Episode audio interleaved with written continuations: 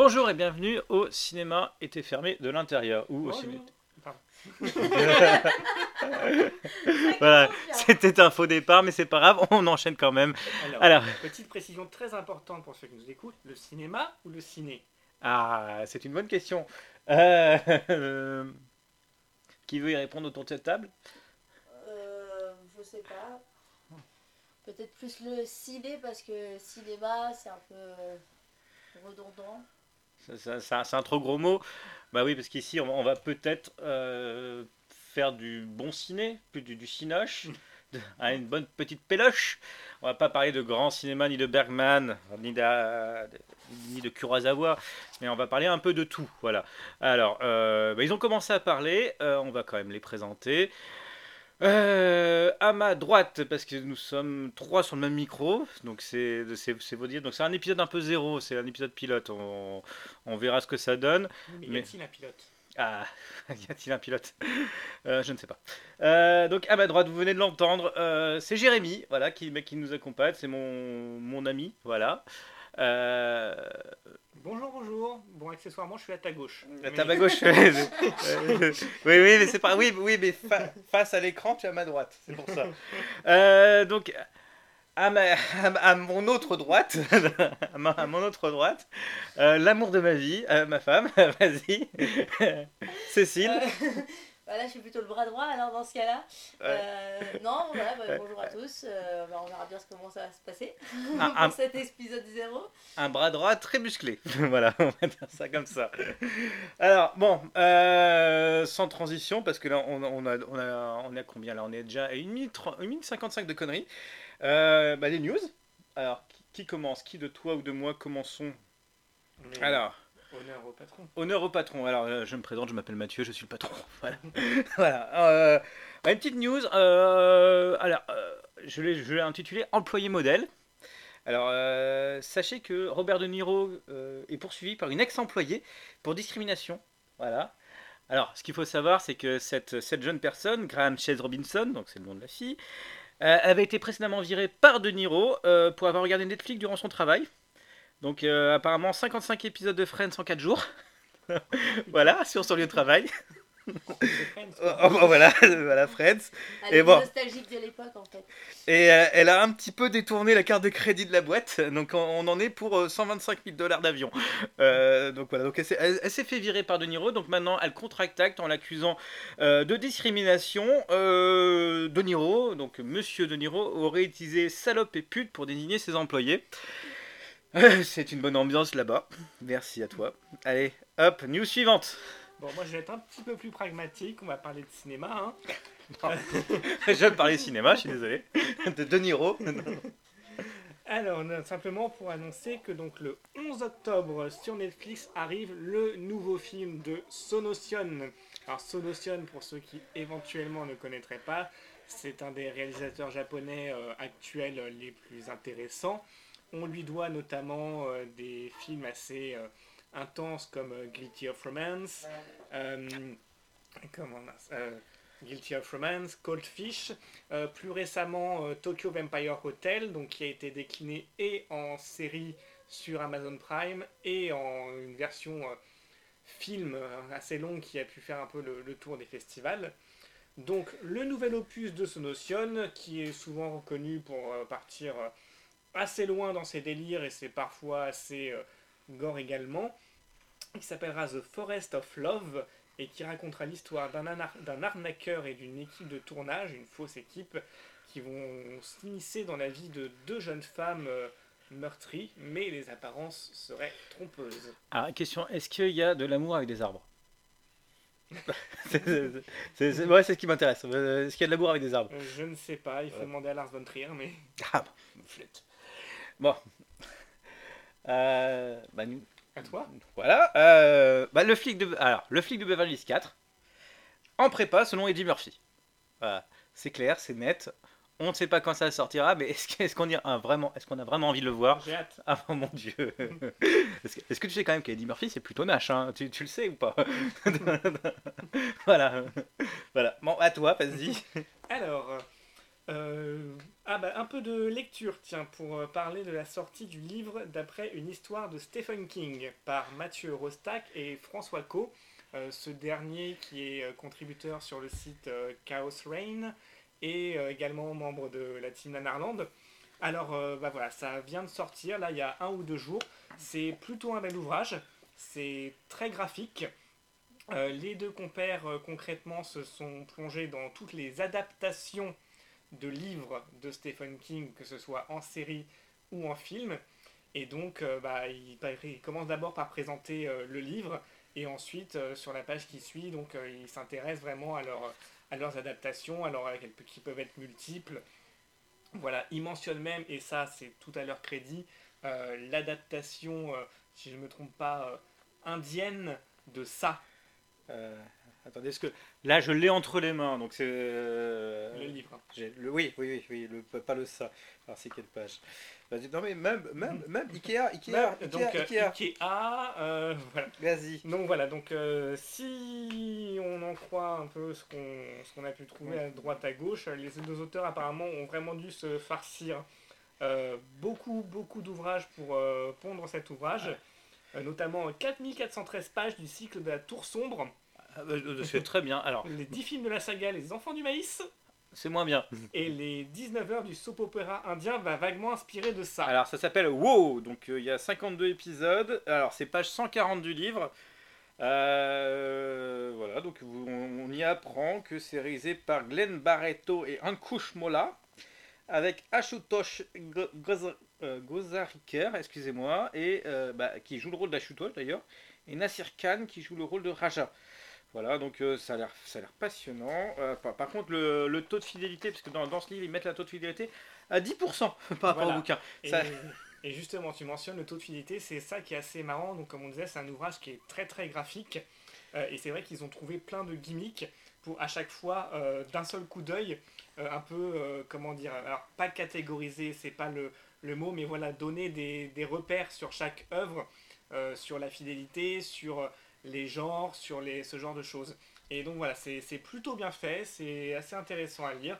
Donc voilà, bah, si jamais euh, ça vous intéresse, et en plus en ce moment Stephen King c'est un peu une grosse actualité, euh, n'hésitez pas. Alors c'est 19,95€ chez Hachette Rose, voilà, donc c'est un beau petit pavé de près de 283 pages et quelques petites pages qui ne sont pas numérotées.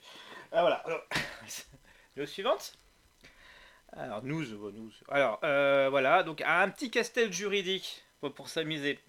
Alors, il y a une loi américaine qui a été promulguée dans les années 70 qui indique que, les auteurs ont 35 ans pour faire valoir leurs droits sur les scénarios. Euh, donc, ça a été le cas pour Vendredi 13, euh, ce qui amène un sacré castel dans la saga, parce que l'auteur du film original a réclamé ses droits, donc du coup, tout est un peu bloqué pour la suite. Mais ça va être le cas pour d'autres euh, création originale, donc on en, est à. Euh, donc on a un petit problème sur Vendredi 13, donc Terminator, qui veut la peau de Roger Rabbit. Est-ce que je rappelle que qui veut la peau de Roger, de Roger Rabbit Je n'arrive plus à parler, je m'excuse. C'est les quatre peintes, c'est pour ça. Euh, donc qui veut la peau de Roger Rabbit est issu d'un livre. donc on a aussi Predator, Beetlejuice, Piège de cristal, etc., etc. Donc un gros paquet de franchises va avoir du mal à perdurer, ou en tout cas les studios vont devoir mettre la main à la poche s'ils veulent pouvoir continuer à les faire. Et voilà, donc c'était une petite, un petit casse-tête juridique qui était sympathique. Donc, donc, donc, pour vous dire que si vous avez des films de ces sagas-là prochainement, ils vont être soit, euh, soit euh, ils vont coûter un sacré pognon euh, à leur boîte de prod, soit ils vont être de moins en moins mauvais parce qu'ils vont en mettre moins, de moins en moins d'argent pour, bah, pour le faire, plus que, enfin, et plus en plus pour les droits. Voilà, c'était tout. À toi. Ok. Alors, on va partir du côté du pays des dinosaures. Ah. Voilà. Euh, vous vous rappelez peut-être de ce superbe film qui s'appelle Tammy et le T-Rex un film donc qui met en vedette euh, Denise Richards dans le rôle titre hein, de Tammy et également Paul Walker dont le cerveau atterrit dans un T-Rex. C'est un film réalisé par euh, Stewart à qui on doit aussi l'infâme Mac et moi. Oh, génial, génial, génial, génial. Voilà, donc ça donne un peu une idée, voilà, ces deux films. Eh bien, figurez-vous que en juin dernier au Cinépocalypse, qui est un, festival de Chicago, il y a eu une version gore de Tammy et le T-Rex qui a été projetée. Et cette version gore, donc, est actuellement en cours d'édition Blu-ray oh. par Vinegar Syndrome, donc par cet éditeur. Alors, il devrait être a priori euh, disponible aux alentours de novembre. Il parle de le rendre disponible pour le Black Friday. On ne sait pas encore, malheureusement, si il sera disponible dans une version euh, pour l'Europe. En tout cas, on croise les doigts. Ah bah on croise les doigts parce que ça, ça m'a l'air bien sympathique. oui, il y a quand même des têtes qui volent, il y a du sang, enfin voilà, c'est Tammy the T-Rex, mais avec des... ils ont réinséré tous les plans gore. Voilà, bah, qui n'aurait jamais dû être quitté d'ailleurs. Euh, bah, une petite news courte, euh, voilà, euh, maman j'ai raté le reboot. Donc maman j'ai raté l'avion sera rebooté sur Disney+. Voilà, donc c'est le concurrent Netflix. Alors qui l'attend? Je ne sais pas. Hein, Alors moi... clairement Déjà, le 3 et le 4, c'était même plus avec euh, Michael Culkin et c'était vraiment nul de chez nul. Ah, euh, mais, surtout qu'il y a eu un 5 aussi. Ah oula, j'avais évité ça, donc c'était pas mal. Et moi, je l'attends particulièrement à une seule condition. Il y a des internautes en fait qui se sont mobilisés justement suite à l'annonce de ce reboot pour que Macaulay Culkin garde le rôle de Kevin. Et que, en gros, Macaulay Culkin, qui aujourd'hui a, je crois, 38 ans, ah bah, ça pourrait être drôle, continue de jouer donc un enfant de 8 ans et que tout le monde casting autour de lui s'adresse à lui et le regarde dans le film comme s'il avait 8 ans, mais que lui, bah, en face d'eux, ils ont une grande perche comme ça, euh, de Macaulay Culkin. Et ça, j'avoue, ça fait envie. Non, non, parce que je crois que j'ai vu les dernières photos, on voit de temps en temps euh, sortir des photos de Michael Culkin, il a plus le, look de, dépressif euh, qui est shooté au médoc et, euh, et, à la drogue. Est-ce que c'est pas le moment de l'annoncer pour mort? Ça, ça, ça, arrive, ça arrive tous les deux ans, est-ce que c'est pas le, le bon moment? Enfin, enfin c'est une idée, hein, je, bah, je balance pas. Mais bon. Après, les fausses morts, il y en a quand même pas mal. De temps en temps, ça ressort. Ou un tel, il y a des suspicions qu'un tel est mort. Ou, euh, et il faut qu'il y ait des vraies euh, interventions euh, de la personne en question pour dire non, non, je suis toujours en vie. ouais. Ouais. Bah, Remember Pascal Sevran. Pascal Sevran. Ouais. On, attend toujours pour Jacques Chirac d'ailleurs. Mais bon. C'est euh, moi? Ouais, vas-y. Bah, on va rester sur Stephen King, puisque si vous habitez en région parisienne, il y a actuellement un cycle Stephen King Histoire d'Amérique qui vient de s'ouvrir au Forum des Images. Donc ça ah. dure jusqu'au 15 novembre. Et donc euh, les équipes euh, du forum ont concocté toute une programmation avec les adaptations, des adaptations cinéma de Stephen King, parmi lesquels par exemple euh, Christine, ou encore des films qui vont être un peu influencés par son univers. Euh, j'ai cru voir par exemple passer dans la prod, euh, un, comment ça s'appelle Le film avec Viggo Mortensen là, chez Cronenberg. History of Violence, voilà. History of Violence et donc d'autres films comme ça donc, donc, pas forcément des adaptations de Stephen King, mais quelque chose de plus en global. Principalement des adaptations et voilà des, quelque chose vraiment qui partage des univers, des influences. D'accord, donc bah, Stephen King, on en reparlera peut-être ici même prochainement, mhm. euh, si on a le temps de tous les voir. donc ça va être, ça, va être une grande question. d'autres émissions avant le temps de tous les voir. Oui, c'est vrai, ça va. D'ailleurs, on songe à faire une spéciale Pascal Sevran et une spéciale Patrick Sébastien, mais là, chut, on n'a rien dit. Euh, donc une petite news, une petite news Reine des Neiges 2. Ah, voilà. Alors, bah, une petite news un peu triste. Euh, ce n'est pas Anaïs Delva qui doublera Elsa, mais Charlotte Hervieux. La rumeur veut que c'est à cause de sa prestation dans Ala 2 que Disney a décidé de retirer Anaïs. Celle-ci a décidé de calmer le jeu dans un post Facebook en expliquant que c'est, je cite, uniquement la conséquence d'une relation de travail qui n'est pas acceptable. non, en fait, elle, n'a rien calmé du tout. voilà, c'est tout. Bah, en même temps, elle a joué dans Ala 2. Quoi. Ouais, voilà. Donc, ça, ça mériterait une petite punition quand même. Alors, on va passer d'un extrême à l'autre parce qu'on va passer de la Reine des Neiges à Tom Six. Ah Tom Six, voilà, réalisateur du fameux film La queue le le, The Human Centipede, la trilogie, euh, qui commence à refaire parler de lui puisque le trailer de son nouveau film, The Onania Club, un nouveau teaser vient de sortir. Voilà. Donc The Onania Club, c'est quoi? Eh bien, c'est l'histoire en fait d'une femme qui rejoint un groupe secret qui s'appelle donc The Onania Club. Euh, je vous laisserai rechercher la définition de l'onanisme pour ceux qui auraient un doute. Oh, on, peut mettre le doigt dessus. Euh, les membres de ce club, en fait, sont toutes euh, des femmes fortes, indépendantes, etc. Et qui, en fait, se satisfont en regardant des, des situations de la misère d'autrui. Voilà, et donc évidemment, ça va partir un peu, on imagine, dans tous les sens. En tout cas, Tom Six décrit son nouveau film comme moitié Sex and the City sous stéroïdes et moitié euh, comédie noire. Voilà. Et donc, euh, a priori, euh, le film va commencer le, tour des marchés à partir du mois de novembre. Ah, il n'y a, pas un petit événement sur Paris, le, PIF, pas loin Ah, ah il y a peut-être une possibilité.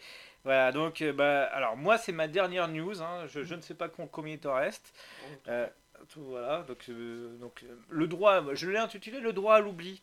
Oui, parce qu'on a un petit souci avec euh, Jackie et Michel, qui célèbre site internet de vidéos un petit peu un petit peu X, voilà, qui sont dans, la tourmente parce qu'en ce moment il y, a, une multiplication des amatrices demandant le retrait des vidéos euh, voilà, parce qu'il souhaite devenir vraiment actrice. Euh, bon, après, vu le nombre de vidéos qu'il reste, euh, ça, laisse le temps de voir, mais voilà, donc il y, a, quand même des, petites retraites vidéo en ce moment sur, bah, sur le site. Donc voilà, voilà c'était ma, ma, dernière petite annonce. Et alors, bah, deux petites news pour terminer. Donc, la première, si vous aimez les hémoglobines, le Sadik Master Festival vient d'annoncer ses nouvelles dates. Donc, ce sera donc du 13 au 15 mars toujours au cinéma Les Comartins à côté de, Saint-Lazare. Donc voilà pour, euh, voilà, pour info, l'an dernier on avait pu voir euh, des choses aussi euh, subtiles et poétiques que Clownado. Oui, c'était beau. Dans une tornade, brutale, qui avait plutôt bien été ah, reçu par. qui, qui, était le meilleur film du festival selon moi. Le meilleur film du festival qui avait d'ailleurs remporté le prix public. Ce que tu as amplement mérité. Voilà, donc reste à voir maintenant ce que va nous concocter le programmateur euh, pour cette nouvelle édition. Et enfin, si vous ne savez pas quoi faire la nuit d'Halloween, il y a une petite soirée au Grand Rex, une trilogie dédiée à Georges Romero, avec la projection dans de nouveaux masters euh, de la trilogie des morts vivants, donc euh, La nuit des morts vivants, le, film emblématique original de 1968, Zombie. Ah, et d'ailleurs, je n'ai pas vu dans quel cut serait projeté Zombie d'ailleurs et euh, le jour des morts vivants, donc le tout entrecoupé euh, de, comment dire, de quiz, de petits jeux, de choses comme ça. Et donc c'est une soirée organisée. il cherche dans ses feuilles, il cherche dans ses feuilles. multi-partenariat donc entre Film Actu, Mad Movies, ESC Distribution, Virtual Center, La Grotte Chaude et Distorsion. D'accord. Bah, ça m'a l'air très bien tout ça. Alors, euh, quelles sont les sorties du mois de septembre Alors, le mois de septembre, bah, traditionnellement, ça rime avec Étrange Festival. Oh, mais c'est magnifique Ça rime aussi avec Nanarland, enfin bon. aussi. C'est pas grave. Alors, alors, Jérémy, mon bon Jérémy, qu'as-tu vu euh, à l'Étrange Festival Ah, l'Étrange Festival. Donc, l'Étrange Festival euh, bah, célébré cette année ses 25 ans. Oh, joyeux anniversaire Mais ça ferait pas 26 plutôt Alors, je crois même que ça fait 27 en ah, vrai. Il y a deux ans d'interruption pour les travaux du forum. Mais je ne sais pas compter. C'est pas grave. en tout cas, voilà, donc euh, une prog, bah, comme d'habitude, euh, donc euh, répartie avec la, compétition, les nouveaux talents, la Mondovision. une gigantesque carte blanche où ils ont invité 25 personnes donc qu'ils ont soit déjà reçues, soit déjà projetées à programmer un film chacune pour cette édition euh, anniversaire. Et voilà, donc parmi les films notables, donc j'ai malheureusement cette année pas pu faire euh, beaucoup de, séances, mais on note par exemple euh, Vivarium, le film de Lorcan Finnegan, qui doit sortir prochainement. très bonne surprise donc avec Jesse Eisenberg et Imogen Poots dans les rôles principaux sur un couple qui se retrouve prisonnier d'une espèce de dédale immobilière euh, sans saveur et euh, qui. Hmm, oui, qu'y a-t-il Non, non, continue, continue, continue. J'étais en train de, me, de, bah, de, prendre entre les mains le programme du festival que je conserve toujours précieusement. Et donc, euh, voilà, donc. plutôt bon film qui a d'ailleurs, bah, justement, c'est vrai que parfois le, palmarès de l'étrange est parfois souvent discuté, mais là pour le coup le, film a, remporté le prix du public si je ne me trompe pas ou le prix nouveau genre, je ne sais plus. Euh, Vivarium, le, c'était le prix de, bah, le prix nouveau genre. Le prix nouveau genre. Ah, le, bah, le, bah, le prix du public est allé à, je suis en train de chercher la page parce que j'ai fait des annotations, à un film que je n'ai pas vu, c'est à The Odd Family Zombie on Sale, une comédie fantastique de Corée du Sud. Alors, euh, bah, bah, je ne l'ai pas vu. voilà. voilà.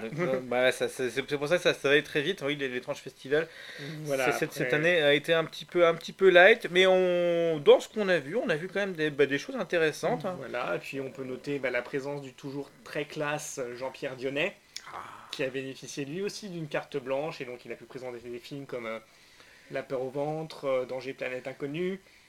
Euh, Fabrice Duvels, un habitué qui était venu présenter le troisième volet de la trilogie ardennaise, Adoration, ouais. qui fait donc suite à Calvaire et Alléluia, même si évidemment les, les histoires entre elles ne sont pas euh, Voilà, donc, Lié. lié. Euh, de quoi est-ce qu'on peut parler d'autre? Un habitué, hein, Gaspard Noé, Oui, qui est venu présenter lui euh, un montage De- à l'endroit de Irréversible. Oui, oui. Ah, donc le- la question se pose de l'intérêt du film. J'ai, on, on a entendu un peu de tout bah, sur le sujet, Mhm. si c'était bien ou pas. Moi, j'avoue, je, je n'ai pas vu, ça m'intéresse moyen. Euh, par contre, euh, l'un des événements était, euh, donc là on, va, là, on va un petit peu parler du dossier, était la- l'anniversaire des 90 ans de Jodorowsky, où ils ont diffusé une nouvelle version du, du voleur d'arc-en-ciel, mais on en reparlera, on en, on en reparlera plus en profondeur après.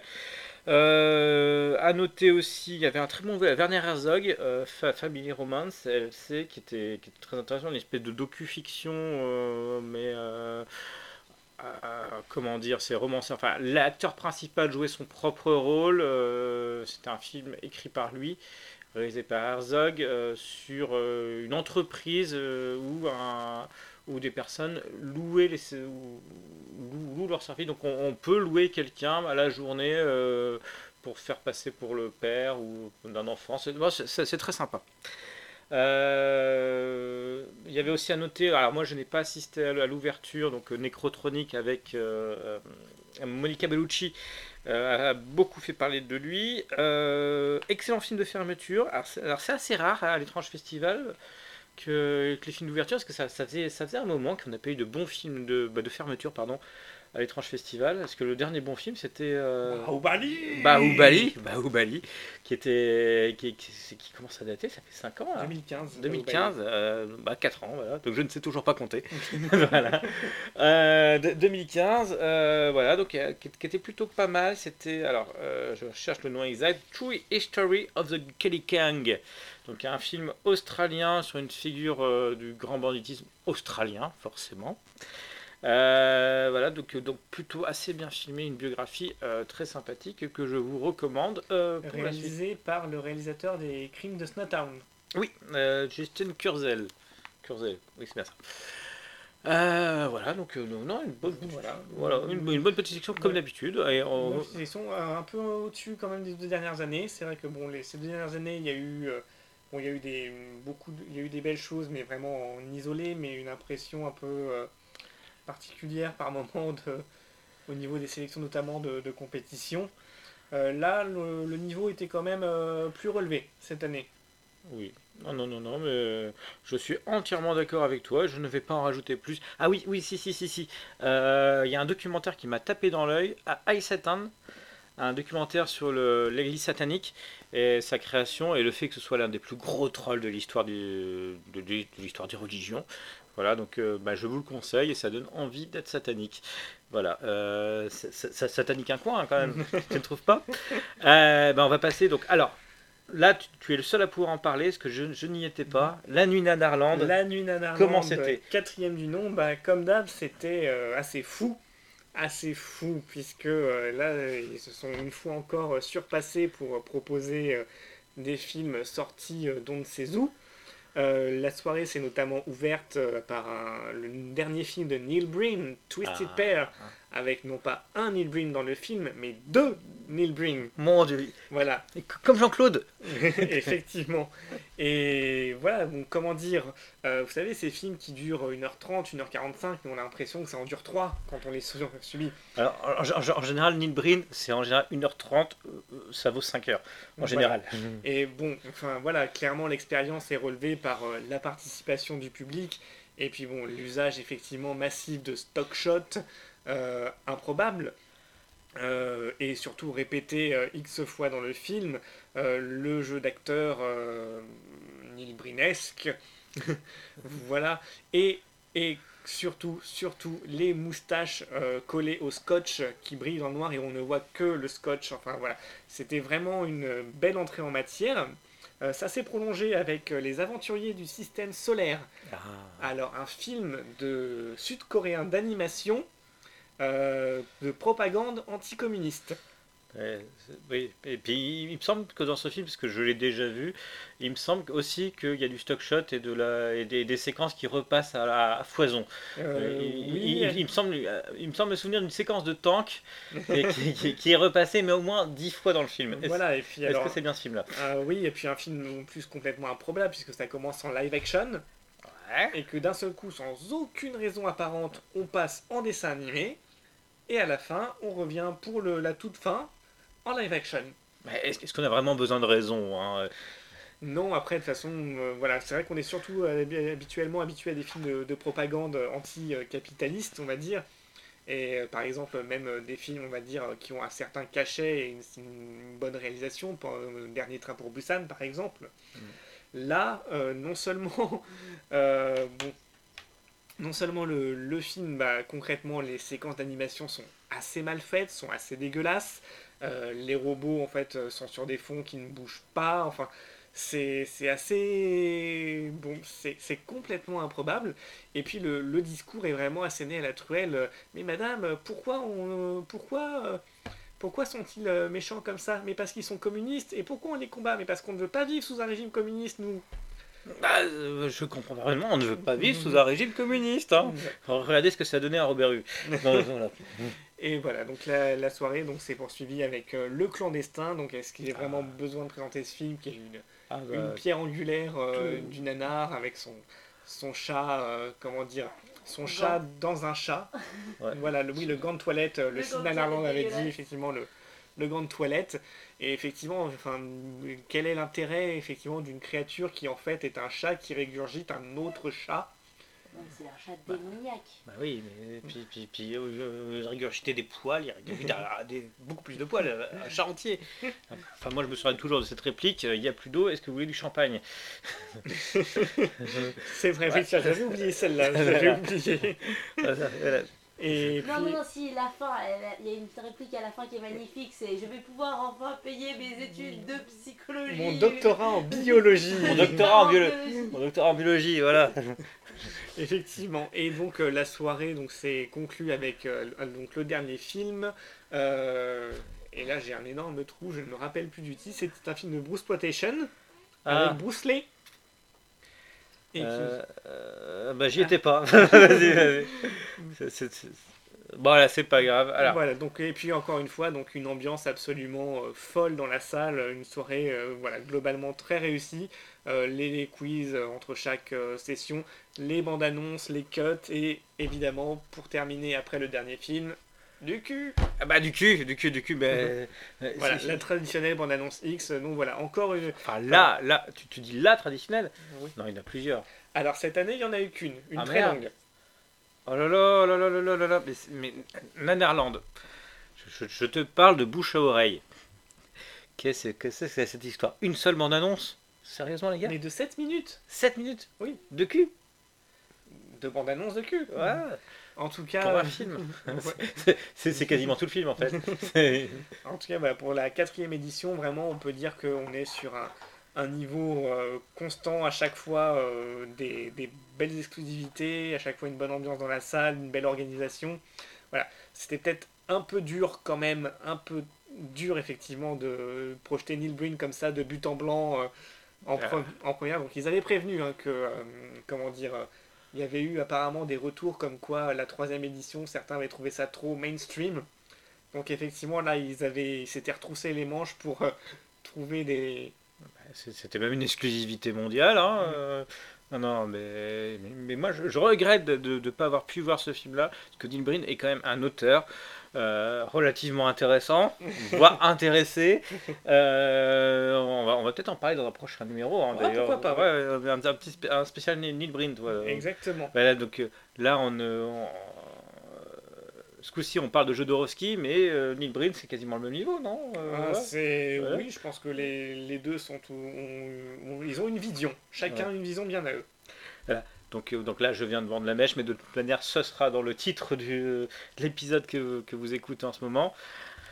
Notre dossier, ben, on va enchaîner tout de suite avec notre dossier, le dossier sur euh, Jodo. Donc, pa- Papy Zinzin, comme, bah, comme nous, on, on- on- adore l'appeler ici.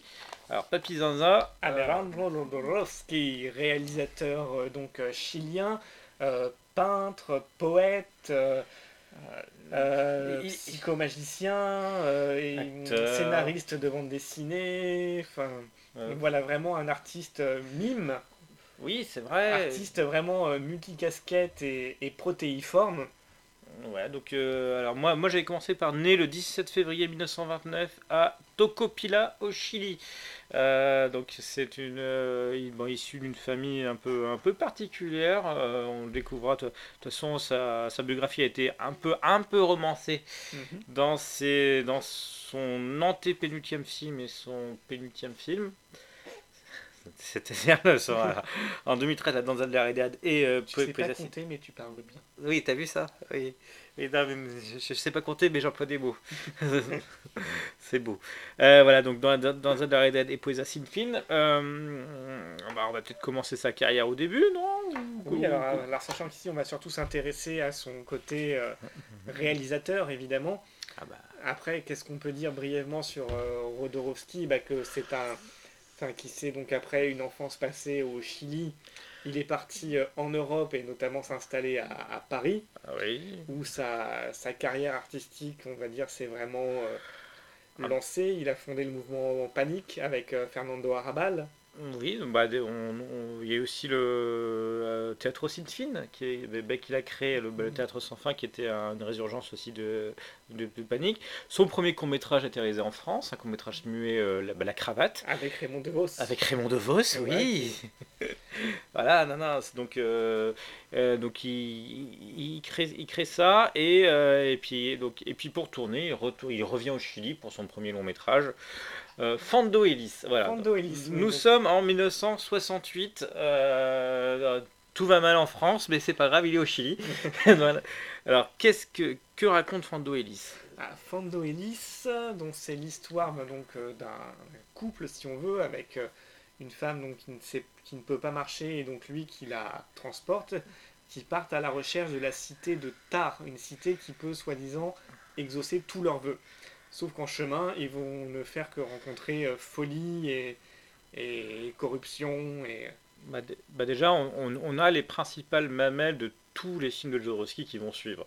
C'est-à-dire une, une forme de mysticisme, euh, les anormalités qu'il adore. euh, Voilà. euh, Voilà, vraiment une valorisation des, des, des marginaux et de la marginalité. Alors on, là, on dit ça comme ça, mais c'est absolument pas dans un sens euh, péjoratif. hein. Oh, bah, jamais, jamais, jamais. Vas-y. Voilà, c'est un film qui est adapté d'ailleurs bah, d'une pièce qu'il avait lui-même interprétée, qui était une pièce de Fernando Arrabal, justement. Ah, qu'on bah, qu'on va retrouver plus tard, euh, d'ailleurs, si, si- si mes souvenirs sont bons. Euh, voilà, donc, euh, donc qui euh, s'est fait un petit peu démonter par la critique. Il avait failli être lynché à sa première au Mexique. Voilà, bah, D'ailleurs, je me demande si c'est pas au Mexique en fait qu'il a tourné. Euh, Euh, tu, tu me poses une colle, tu me poses une colle, mais euh, voilà, hop, euh, Google est mon ami. Euh, en tout cas, oui, une, euh, en raison de, bah, des, des idées qu'il euh, qu'il véhiculait et de certaines représentations, euh, le public a, pour ainsi dire, voulu lyncher Rodorowski à la fin de la projection. Oui, et il faut dire aussi que le film est assez brut, C'est ça. noir et blanc, tout le temps caméra à l'épaule. Euh, bah, ça n'a pas forcément aidé euh, à la grande lisibilité dans un milieu où, euh, où, euh, où c'était pas forcément monnaie courante. On rappelle qu'on est quand même sur le, le- le continent sud-américain, même si le Mexique C'est bien ça, c'est au Mexique. C'est au Mexique, voilà. On est quand même sur un, dans, dans un univers en- encore plus cloisonné qu'il était en France, parce que euh, en France, on, à quoi qu'on est, on est en 68, donc, euh, donc la nouvelle vague est arrivée à peu près, à peu près dans ces eaux-là aussi. Donc c'était vraiment euh, le cinéma mondial qui s'est mis à bouger euh, en- au rythme de la caméra. On va dire ça comme ça. Oh, c'est beau. Oh, c'est beau. Oh, je, je suis fier de moi. Qui véhicule quand même un certain nombre d'idées où il y a le passage où il, bah, entre guillemets, enfin désolé si vous n'aimez pas les spoils, mais où il tue sa mère. Ah oui.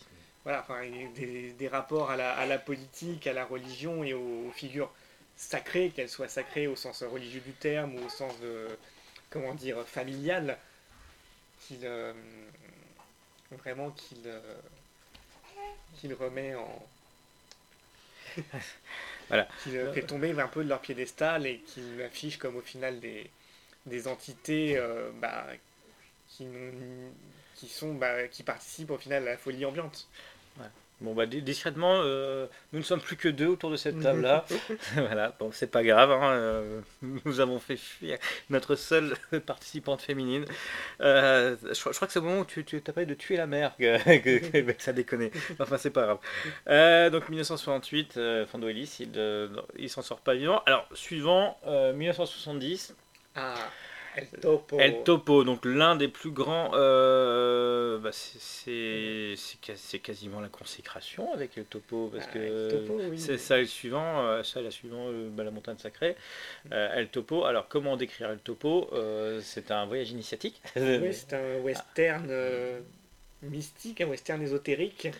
Beaucoup de sable, beaucoup de Mm. Euh, ce gros chapeau noir aussi, le, le costume d'El Topo Bah, qui, qui- qui- qui est resté dans les mémoires. interprété par Rodorowski cette fois-ci lui-même, Oui, bah, là où il n'apparaissait que très brièvement dans Fando Ellis.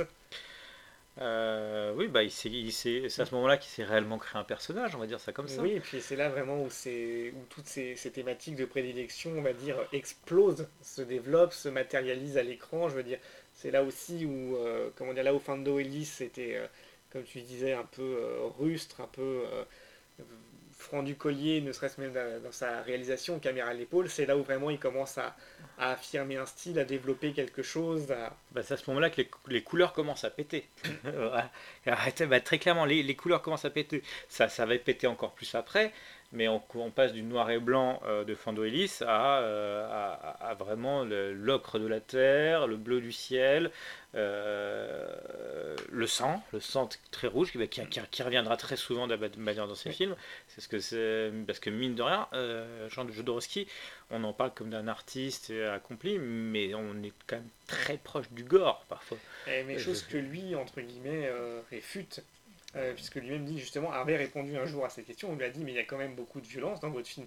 Et il dit non, il n'y a pas de violence, il n'y a que de l'art, mais la vie est violente. Et il dit quand euh, une comète euh, voilà, percute la Terre, c'est violent aussi. Je veux dire, voilà, enfin, dans mes films, il n'y a rien de, de plus violent que ce qu'il y a dans, une, dans la vie en fait. Donc, euh, je- je- j'arrive pas à rebondir sur tes paroles, je suis désolé. Pour Mais me donner quand même un petit, une petite trame, El Topo, c'est. Alors, si tant est qu'on puisse le, le résumer, euh, c'est l'histoire d'un. Comment dire, une sorte de cow-boy euh, solitaire avec son, qui abandonne son fils pour une femme.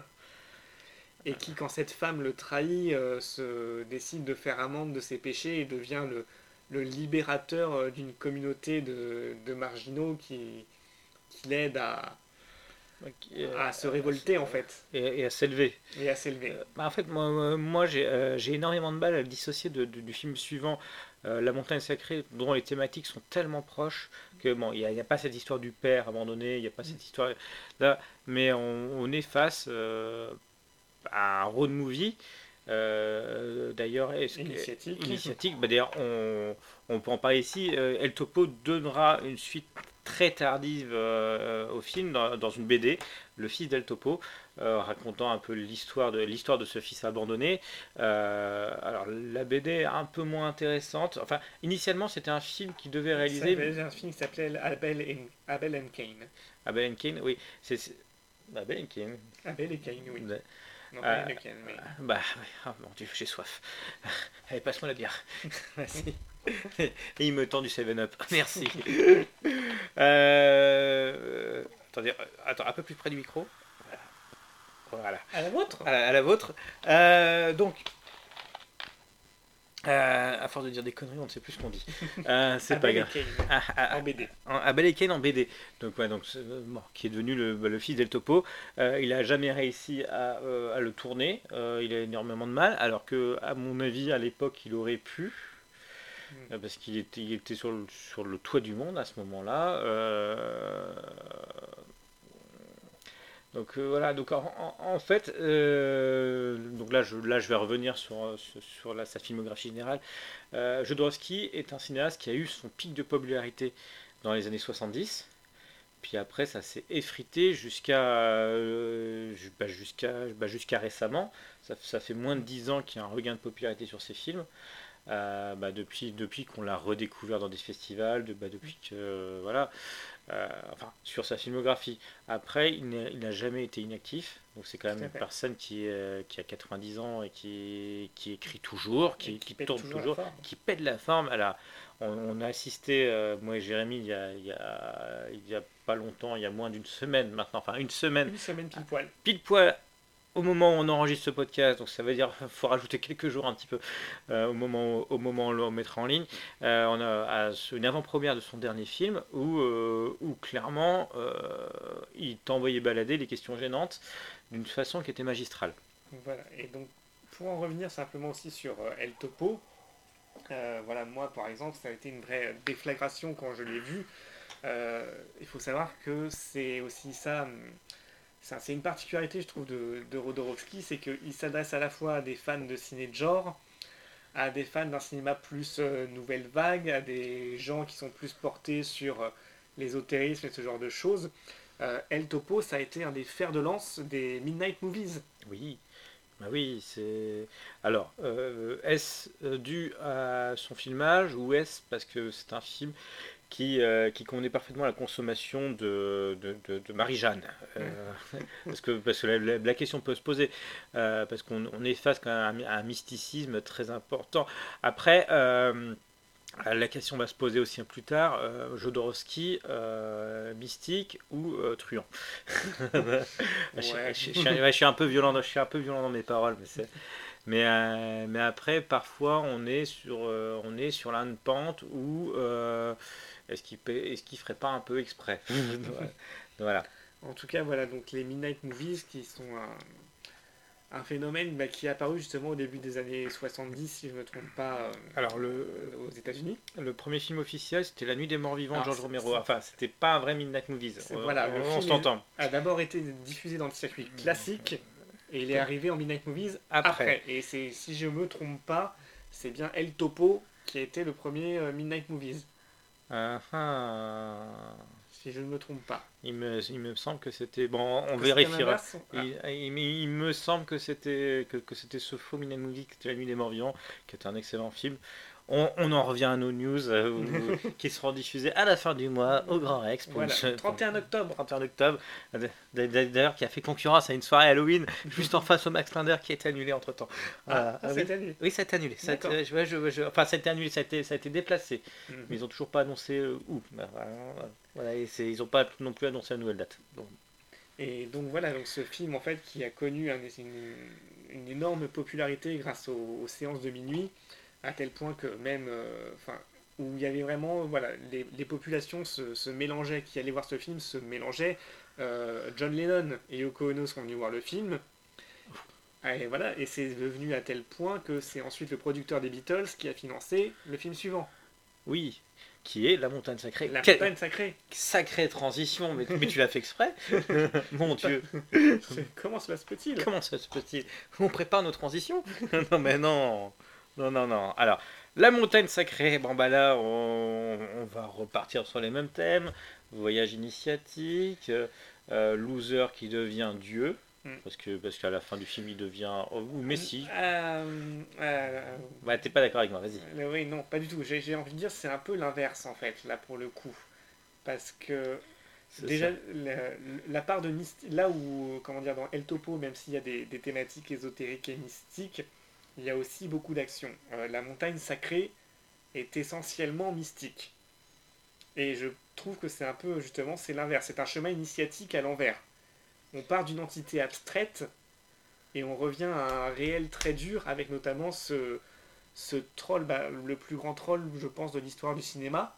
Ah oui, oui, c'est bah, cette fausse fin où tu dis que tu, dis- que le film est terminé, mais non, en fait, ça continue. C'est ça? Oui, Euh, euh, tu, parles de quel moment du film? vraiment ah, de, comment dire, du moment où il. Est-ce qu'on spoil? Eh, C'est ça, c'est pour ça que j'hésite. C'est est-ce que voilà, c'est le moment où le personnage enlève sa capuche et que tout le monde rigole, qu'ils sont en pleine nature? Ouais. Voilà, c'est une sorte de retour à la réalité. Oui. Donc nous, nous, nous sommes en 73, à mon avis, on peut, on, on peut troller. Enfin, on peut troller. Nous trollons toujours, mais euh, nous pouvons spoiler. Euh, oui, oui, oui, oui. Enfin, pour, enfin, pour moi, c'était quand même euh, une sorte de mystification, démystification, remystification. Euh, assez intéressante, mais là on est encore sur, sur les, sur les mêmes chemins qu'El Topo, dans, mais dans un milieu un peu plus urbain. Mm. On est cette fois-ci avec, avec cette grande tour où, les, euh, où le personnage principal, je, je ne me souviens plus du nom, que, comment il s'appelle ce personnage principal. Mais tiens, nous déjà. Euh, oui, oui, euh, c'est c'est peut-être pour ça que je m'en souviens pas. c'est ça, parce qu'on sait que c'est un sosie de Jésus. Oui, bah, c'est- c'est c'est- c'est un nouveau Messie. Voilà. Jodorowsky est un nouveau Messie. Euh, c'est pas Rodorowski, Non, c'est pas- Rodorowski, c'est alchimiste. Oui, euh, putain, je pense. Ouais. On va, on va couper ça au montage, vous inquiétez pas. Non, non, on va laisser. On va laisser. Euh, oui, non, ah, oui, non, je, suis en train de me perdre. Et on va encore plus se perdre après dans, entre, entre Jodorowsky, Brontis et, et Ad- Adam Jodorowsky. Euh, alors, alors, que dire de plus sur la montagne sacrée? Bah, là, bah, là aussi, on est, il, est, au- sommet de sa carrière. Il pourrait, il pourrait quasiment tout faire après. Exactement. Et bah d'ailleurs, c'est ce qu'il a failli faire, puisque je crois que c'est après qu'intervient l'épisode euh, d'une. Ah oui, oui, parce qu'entre 73 et son, film, et son vrai film suivant qu'il a tourné, il se passe 7 ans. Et en Exact. 7 ans, il peut s'en passer des choses. Exactement. Et donc, suite au succès d'El Topo, c'était euh, Michel Sédou, du coup, qui l'a approché et qui lui a dit euh, Je te donne carte blanche. Ouais, donc... euh, Alors, est-ce que est-ce que c'est le moment de parler de Dune ou pas? Alors, on y reviendra peut-être après, non pour Ouais, Dune. Non? Bah, je... Bah, en fait, historiquement, c'est à ce moment-là, mais après, on peut y revenir vis-à-vis de Jodorowsky Dune qui est arrivé plus tard. Oui. Donc, euh, ça, ça dépend si on suit la logique... Je pense j'ai- qu'il faut, on va peut-être Ouais. en parler plus tard. La, la logique chronologique ou la Mhm. logique, euh, logique de sortie. voilà. Donc ensuite, euh, 1980, alors euh, l'un des films, alors c'est c'est pas le film le plus mal aimé de son réalisateur, Tusk. Tusk. Mais- Alors, rien mais- à voir avec Kevin Smith. hein, ah oui, attention. ah oui, c'est peut-être tant mieux d'ailleurs. hein. C'est peut-être tant mieux. Parce que je vous cache pas que le, le- le Kevin Smith, on n'est pas beaucoup à l'avoir aimé. Oh, moi, je... Ah bon? Ouais. À part Ouais. le personnage de Johnny Depp, j'avais plutôt bien aimé le, le Kevin Smith. Ah, euh, Johnny Depp qui, qui a eu un spin-off d'ailleurs. Enfin bon, ceci est, ceci est une autre histoire. C'est une autre histoire. tu tu l'as aimé ce film aussi? On l'écoute et on en reparle après. D'accord. on se bastonne puis après on... Ah, Tusk, mais qui fait quand même partie des films les moins personnels de, de Rodorowski. Ah oui, bah là, là, on sent le produit de commande, mais Mm. effectivement, comme comme il y a eu tout ce qui s'est passé avec euh, après Dune, Mm. parce que ah bah, il faut en parler, hein, voilà. Donc c'est ça, c'est ça, il n'est pas non plus au top de sa forme. Il s'est pris un méchant gadin. Euh, donc là, maintenant, ça va être l'histoire de remonter la pente. Donc euh, ça va être, ça, on commence à arriver dans la période difficile. Mm. Il, il va, il va nous sortir encore après un, excellent film, Santa Sangre, mais Tusk. euh, Tusk, pour le coup, est vraiment euh, une fable. euh, alors, au tout début du film, il y a marqué une fable panique. On est loin des El Topo, de la montagne sacrée. Non, on est voilà, plutôt sur un joli film, une jolie comptine. euh, voilà, c'est un film de Rodorowski qu'on pourrait montrer à ses enfants. Oui, on est. euh, moi, je m'en souviens d'un film indolore, inodore, et euh, c'est du, jeu d'Orowski pour les nuls. Euh, Non, mais oui, clairement, c'est le méchant qui devient, enfin, qui est pas vraiment méchant et qui devient gentil à la fin. voilà. Ils deviennent toujours gentils à la fin. T'es- Dans, dans Piège de cristal, le, le méchant, une fois mort, il est gentil. En Et- tout cas, Tusk, c'est une adaptation en fait d'un roman qui Ouais. s'appelle Poulorn l'éléphant de Reginald Campbell Oh mon dieu. et qui donc euh, raconte l'histoire en fait d'une euh, donc euh, d'une petite fille qui grandit sous dans l'Inde à l'époque c'était une colonie anglaise donc une petite fille anglaise qui va se lier d'amitié avec un, éléphant et qui va chercher, entre guillemets, à le, libérer quand ces méchants esclavagistes anglais veulent au contraire en faire un, un animal docile et, et, et prisonnier, quoi. Alors, moi j'ai juste une question, est-ce que cette anglaise serait la clé pour lui Merci. Est-ce que un bruit de cymbale C'est tout pour moi, c'est tout pour moi. Non, mais effectivement. En tout cas, on peut dire que cette petite anglaise est une crème. Voilà. Euh, ouais, donc, totalement inodore. Est-ce que, est -ce que tu le conseilles quand même ou pas? Euh, moi, moi, je dirais bof. Bah, voilà, j'en ai pas gardé un souvenir. Euh, ah. très, très marquant. Bah, en fait, Il est assez difficile à trouver en plus, donc les, les copies qu'on peut trouver sont pas de très bonne qualité, ce qui ne facilite pas le visionnage. Et c'est vrai que effectivement, c'est très facile à suivre. Effectivement, l'histoire est, parfaitement linéaire. Euh, il n'y a aucune, enfin très peu de traces de mysticisme. Il y a un peu de de magie, de religion indienne dans tout ça, de religion hindoue. Mhm. Mais euh, ceci mis à part, c'est pas franchement exploité. Les, les, parallèles sont plutôt évidents, là où vous avez plutôt tendance à nous retourner la tête euh, dans la montagne sacrée. Bref, c'est ça, c'est un film de, de commande. Ouais, donc c'est pas. Donc on vous le conseille pas forcément. Alors, donc après Tusk, 89, euh, donc il met encore 9 ans à faire un film. Ah, on sent que ça devient dur. Santa Sangré. Alors, la nouvelle déflagration. c'est. Ouais, bah, peut-être son film le plus connu d'ailleurs. Ah, avec quel topo Je suis pas. Mm. Ouais, ça, ça, Non, mais en tout cas, là, on est face à du bon Jodorowsky. Mm. Voilà, on est. Euh, du, du bon Jodorowsky. Il s'est pris des gadins, il retrouve la niaque, hop, et. On est reparti comme en 40, mais non, ça n'a pas duré. Euh, Santa Sangré. Alors, euh, comment euh, résumer l'histoire Voilà. C'est un petit garçon traumatisé, donc interprété par son propre fils, un de ses propres fils. Alors lequel? Monty ou Edan Ni l'un ni l'autre. Ah Je crois que c'est Axel. Oh, merde. voilà. C'est Axel. Bah, qu'on ne retrouvera pas après d'ailleurs. Je ne crois pas. Hein. on a rarement revu, euh, à part Ventis qui est après. Euh, non, il y a, Edan aussi bah, qu'on retrouve aussi à plusieurs reprises. Ah. Ouais. Ah ouais. ouais.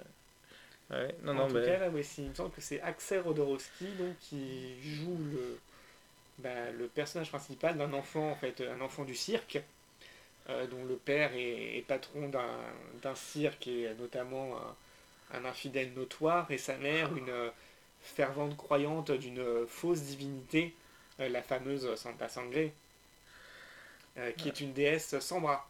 Oui, donc bah, on retrouve les thèmes de la religion et de, bah, quand même, donc, de la famille encore. De la famille, euh, bah, des, des, thèmes où, euh, plus tard il réglera leur compte dans, bah, dans, dans, dans, ses, dans, ses, biographies, enfin de ses fausses biographies, parce que parce qu'il a pas, parce que sur, sur, certaines carrières il essaye de revenir sur certains sujets pour les clore, euh, mais on sent que ça n'a pas fini non plus.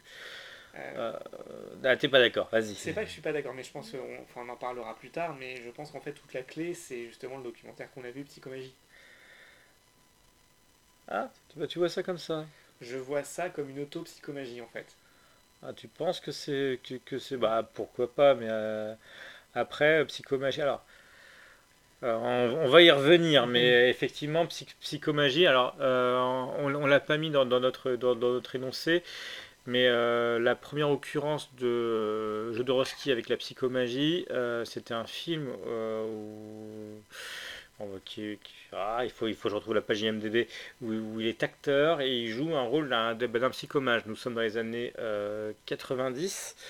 Et, c'est à ce moment-là où il découvre réellement la, bah, où il découvre où la psychomagie, la psychomagie non c'est 80 pardon c'est basé 80, oui, oui, oui, Quelque part, les, symboliques aussi de Santa Sangré, justement, euh, il y a un côté un peu. Euh, un peu là-dessus. Ah oui, oui, nous sommes en 89. Il a, à ce moment-là, il a découvert la psychomagie, déjà. Et donc, euh, pour en revenir à Santa Sangré, alors, donc, un enfant du cirque. qui assiste donc à, à, la mort de ses deux parents et qui en est traumatisé jusqu'au jour où sa mère revient à lui sans bras. Et donc euh, de là va se suivre tout un tas de, péripéties euh, Sur, le fait de devenir adulte, de devenir un homme. Bah, une mère sans les mains maternelles, euh, déjà, on sent que. Enfin, ça, bah, c'est le travail. Donc, il y a toujours l'amour de la difformité. Bah, la mère qu'on aime, même s'il n'a pas de bras. Euh, donc, c'est en plus pas de bras, euh, pas d'amour, parce qu'elle ne peut pas prendre dans les bras. Euh, donc, euh, donner de chocolat. donnée de chocolat, bien sûr. Alors, ouais. C'était évident. Euh, mais clairement, euh, Jodorowsky est, sur, est, est clairement dans son domaine. Bah, tu, bah, tu dis que c'est son film le plus connu. On, on est sur, sur, sur un pic de sa carrière qui est évident. Et après, ça a plus du tout. euh, Enfin, si, avec. euh, après, ça, ça a bien baissé avec le suivant. Alors, il n'y a qu'un an avec le suivant, Le voleur d'arc-en-ciel. Voleur d'arc-en-ciel. Alors, Que tu as pu voir en version remontée. Oui, j'ai vu en version remontée, donc, euh, mais je n'ai pas vu la version que tu as vue. J'ai vu la version originale, je n'ai pas vu la version remontée. Voilà, donc, euh, de- de- donc ça se trouve, on va pas du tout être d'accord. Alors, euh, c'est un film, c'est- un film qui a un, un camoulox, parce que Christopher Lee, euh, dans le rôle d'un d'un tonton, euh, enfin d'un euh, ouais, qui, qui fait venir des, bah, des putes, on va dire, on va dire ça comme ça chez, bah, chez lui, qui, qui, donne- qui donne à manger à ses chiens à table, euh, mais, des os à ses invités. des os assez- Ouais, c'est, mais c'est totalement fou. Euh, Il y a qui d'autre? Il y a euh, Omar Sharif. Omar Sharif. Dans le rôle d'un. D'un voleur de- euh, de- euh, à- de- bah, à la petite semelle, mais c'est un, voleur. C'est euh, un gentil voleur, quoi. avec panache, on va dire ça comme ça. Euh, et puis il y, a, euh, il y a Laurence d'Arabie. Voilà, Peter O'Toole. Euh, donc, donc- donc déjà, que viennent faire ces, ces trois personnes dans, dans cette affaire? Alors, euh, moi j'ai eu, euh, j'ai eu, parce que euh, Jodorowsky était présent au moment où je l'ai vu, il a, il a donné une explication sur comment s'est monté le film. Donc il Mhm. s'est monté clairement pour les mauvaises raisons. Euh, il a expliqué que en fait le producteur avait adoré son, enfin la femme du producteur avait adoré son film, avait poussé son mari à en produire un de Bad Jodorowsky, euh, mais en l'imposant, en, mais en s'imposant dans le casting, c'est pour ça que euh, dans l'un des rôles euh, euh, dans, l'un- dans l'un des rôles de la richissime famille. C'est pour ça qu'elle joue comme une savate, il paraît. Donc, moi, j'ai pas vu sa version parce que Jodorowsky a coupé absolument tous les moments trop craignos, on va dire ça comme ça, bah, de, bah, de son précédent film. Donc, le film a été. il, il- il- il durait combien de temps toi? 1h30. 1h30. Euh, on était à 1h17. Mm, D'accord. Euh, voilà. Donc, donc, il, donc il a coupé tous les moments trop gnangnan, enfin qu'il trouvait selon lui trop gnangnan et trop euh, où, où- où ça jouait très mal. Il y avait une actrice française qui joue dedans aussi qu'il a coupé parce qu'il trouvait aussi que, que- que c'était horrible. Euh, J'ai pas son nom en tête, mais, mais ça va sûrement me revenir à un moment donné. Euh, Est-ce que je l'ai là? Ah, vas-y. Alors toi, ah. Il y avait donc la scène du repas de famille. Hum. oui.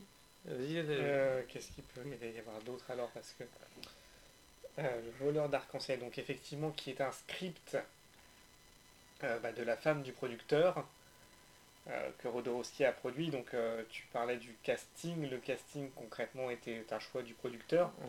Le producteur d'ailleurs avait signifié à, à, à Rodorowski au moment du tournage, comme c'était trois pointures, que grosso modo, il fallait pas se mal se mettre avec elle parce que bah, c'est lui qui partirait, pas elle. Donc, euh, mais, ce qu'il faut savoir aussi, c'est que euh, euh, les trois avaient, avaient des exigences pas possibles. Enfin, enfin moins Christopher Lee apparemment qui, est- est une crème et qui a, toujours été une crème. Mais Peter O'Toole avait signé il y a alors. Est-ce que c'est spolié ou pas? Mais une séquence dans l'eau qui avait commencé par demander à ce que l'eau ne, ne lui atteigne pas les chevilles. Euh, pour, pour ceux qui ont vu le film, euh, c'était clairement pas possible. Euh, Il y avait Omar Sharif aussi qui, qui, qui piquait des grosses crises de colère pas, bah, pas possible euh, en cassant tout. Euh, il, paraît qu'il a cassé, il a, cassé l'intégrité de son mobilhome euh, parce que euh, c'était pour quelle raison? Parce qu'on lui avait pas apporté un, la, boisson qu'il voulait. C'était vraiment, il était face à deux stars caractérielles qui, bah, qui étaient là pour leur cacher, tout simplement. C'était pas pour la beauté du geste. alors, le voleur d'arc-en-ciel, c'est quoi ce qu'on est en train de tourner autour de bon On n'a toujours pas parlé du, du, du, thème du film. Mm. pour, pourtant, ça aurait pu plaire. Alors, pour moi, je considère que c'est une excellente porte d'entrée à l'univers d'Odorowski. Parce que c'est tout comme Tusk, c'est une, une, version simplifiée de son univers. Euh, on a affaire à un riche excentrique euh, qui tombe dans le coma, donc Christopher Lee qui tombe dans, dans le coma et euh, toute sa famille commence à, regarder autour d'eux pour, pour avoir l'héritage. Donc cette bande de rapaces apprend donc par des bruits de couloir que, que celui qui peut hériter, bah, c'est le, neveu un peu, le neveu un peu bené, un peu dans la lune, euh, bah, c'est l'image de Jodorowsky. Bah, d'ailleurs, au début du film, il sème des cartes de tarot un peu partout.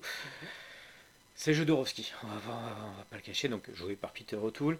Euh, ce personnage l'apprend que le reste de sa famille euh, lui veut pas forcément du bien. Il part se cacher dans les, égouts où il est suivi par Omar, Sharif qui se dit, semelle, qui se dit que ça coquiner avec ce mec, avec ce mec, ça peut valoir un héritage donc voilà, euh, pendant plusieurs années, Omar Sharif va être à son service en espérant un retour sur investissement, euh, chose qui ne va pas se passer d'ailleurs, euh, pas, se passer du tout. puis sur la fin, il y, a le déluge. on ne sait pas pourquoi, mais il y a le déluge.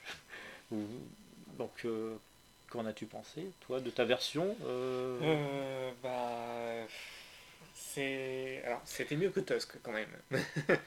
Mais effectivement, c'était c'est un peu difficile d'analyser cette version sans avoir entre guillemets le le pourquoi et le, le pourquoi en fait de son de sa désapprobation du film parce qu'il va il va renier ce film. Ah ben, il va renier ce film. Ah ben, c'est pour ça que ce film va devenir introuvable d'ailleurs. Euh, donc peut-être que la version que j'ai vue euh, il y a moins d'un mois va ressortir en en DVD ou ailleurs bah, à, mon, avis, oui, hein, parce que euh, bah, rien ne se perd dans ce bas monde.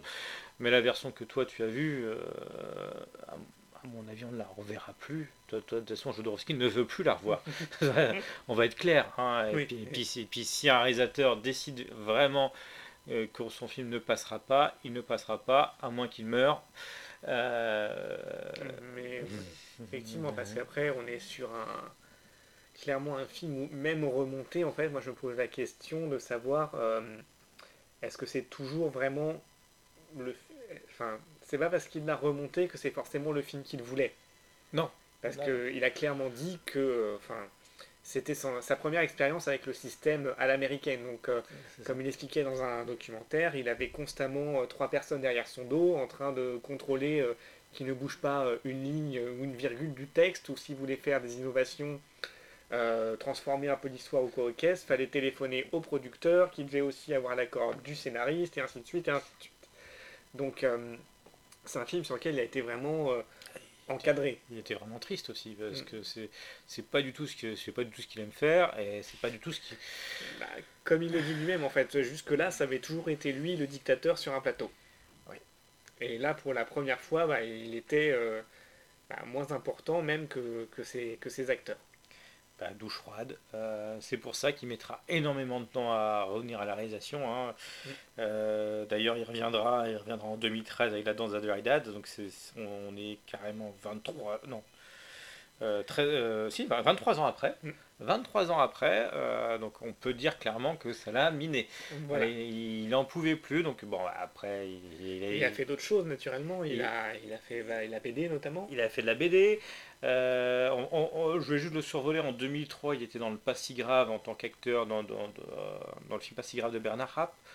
En 2006, il jouait dans Music Content de Franco Battieten, où il était acteur. Enfin, il a fait beaucoup de bad acteurs. En 2012, The Island, pas celui de Michael Bay, hein, un autre. voilà, euh, de Kamen Kalef. Euh, donc on peut dire que bah, il n'a pas non plus, bah, il s'est pas non plus tourné les pouces. Mais disons que ces vérités de réalisateurs n'ont pas été euh, hyper probants.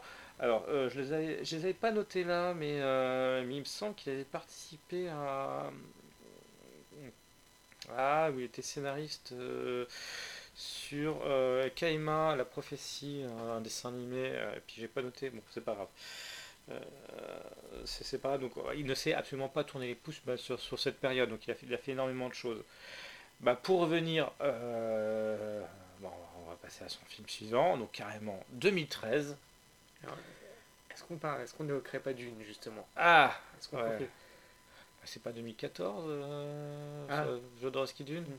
Bah, on peut évoquer Dune allez hop c'est parti Dune C'est parti pour lui, parce qu'effectivement, avant le- l'expérience douloureuse de, du voleur d'arc-en-ciel, euh, il y a déjà eu une autre euh, expérience euh, avortée, donc l'adaptation de- du roman Dune de Frank Herbert, qui a fait l'objet d'un excellent documentaire, Voilà, de, de, de Frank Pavlich voilà, qui s'appelle bah, tout bêtement euh, Rodorowski's Dune. Euh, Et en plus, voilà, Rodorowski a pu donc témoigner en direct, livrer tout un tas d'anecdotes sur le, la, la genèse du projet et euh, le, les raisons de, son, de, sa, de sa chute. Euh, Vas-y. Oui, oui, non, non, mais. mais, euh, là, je suis loin, je, je suis là, mais je t'écoute, t'inquiète pas. t'inquiète pas.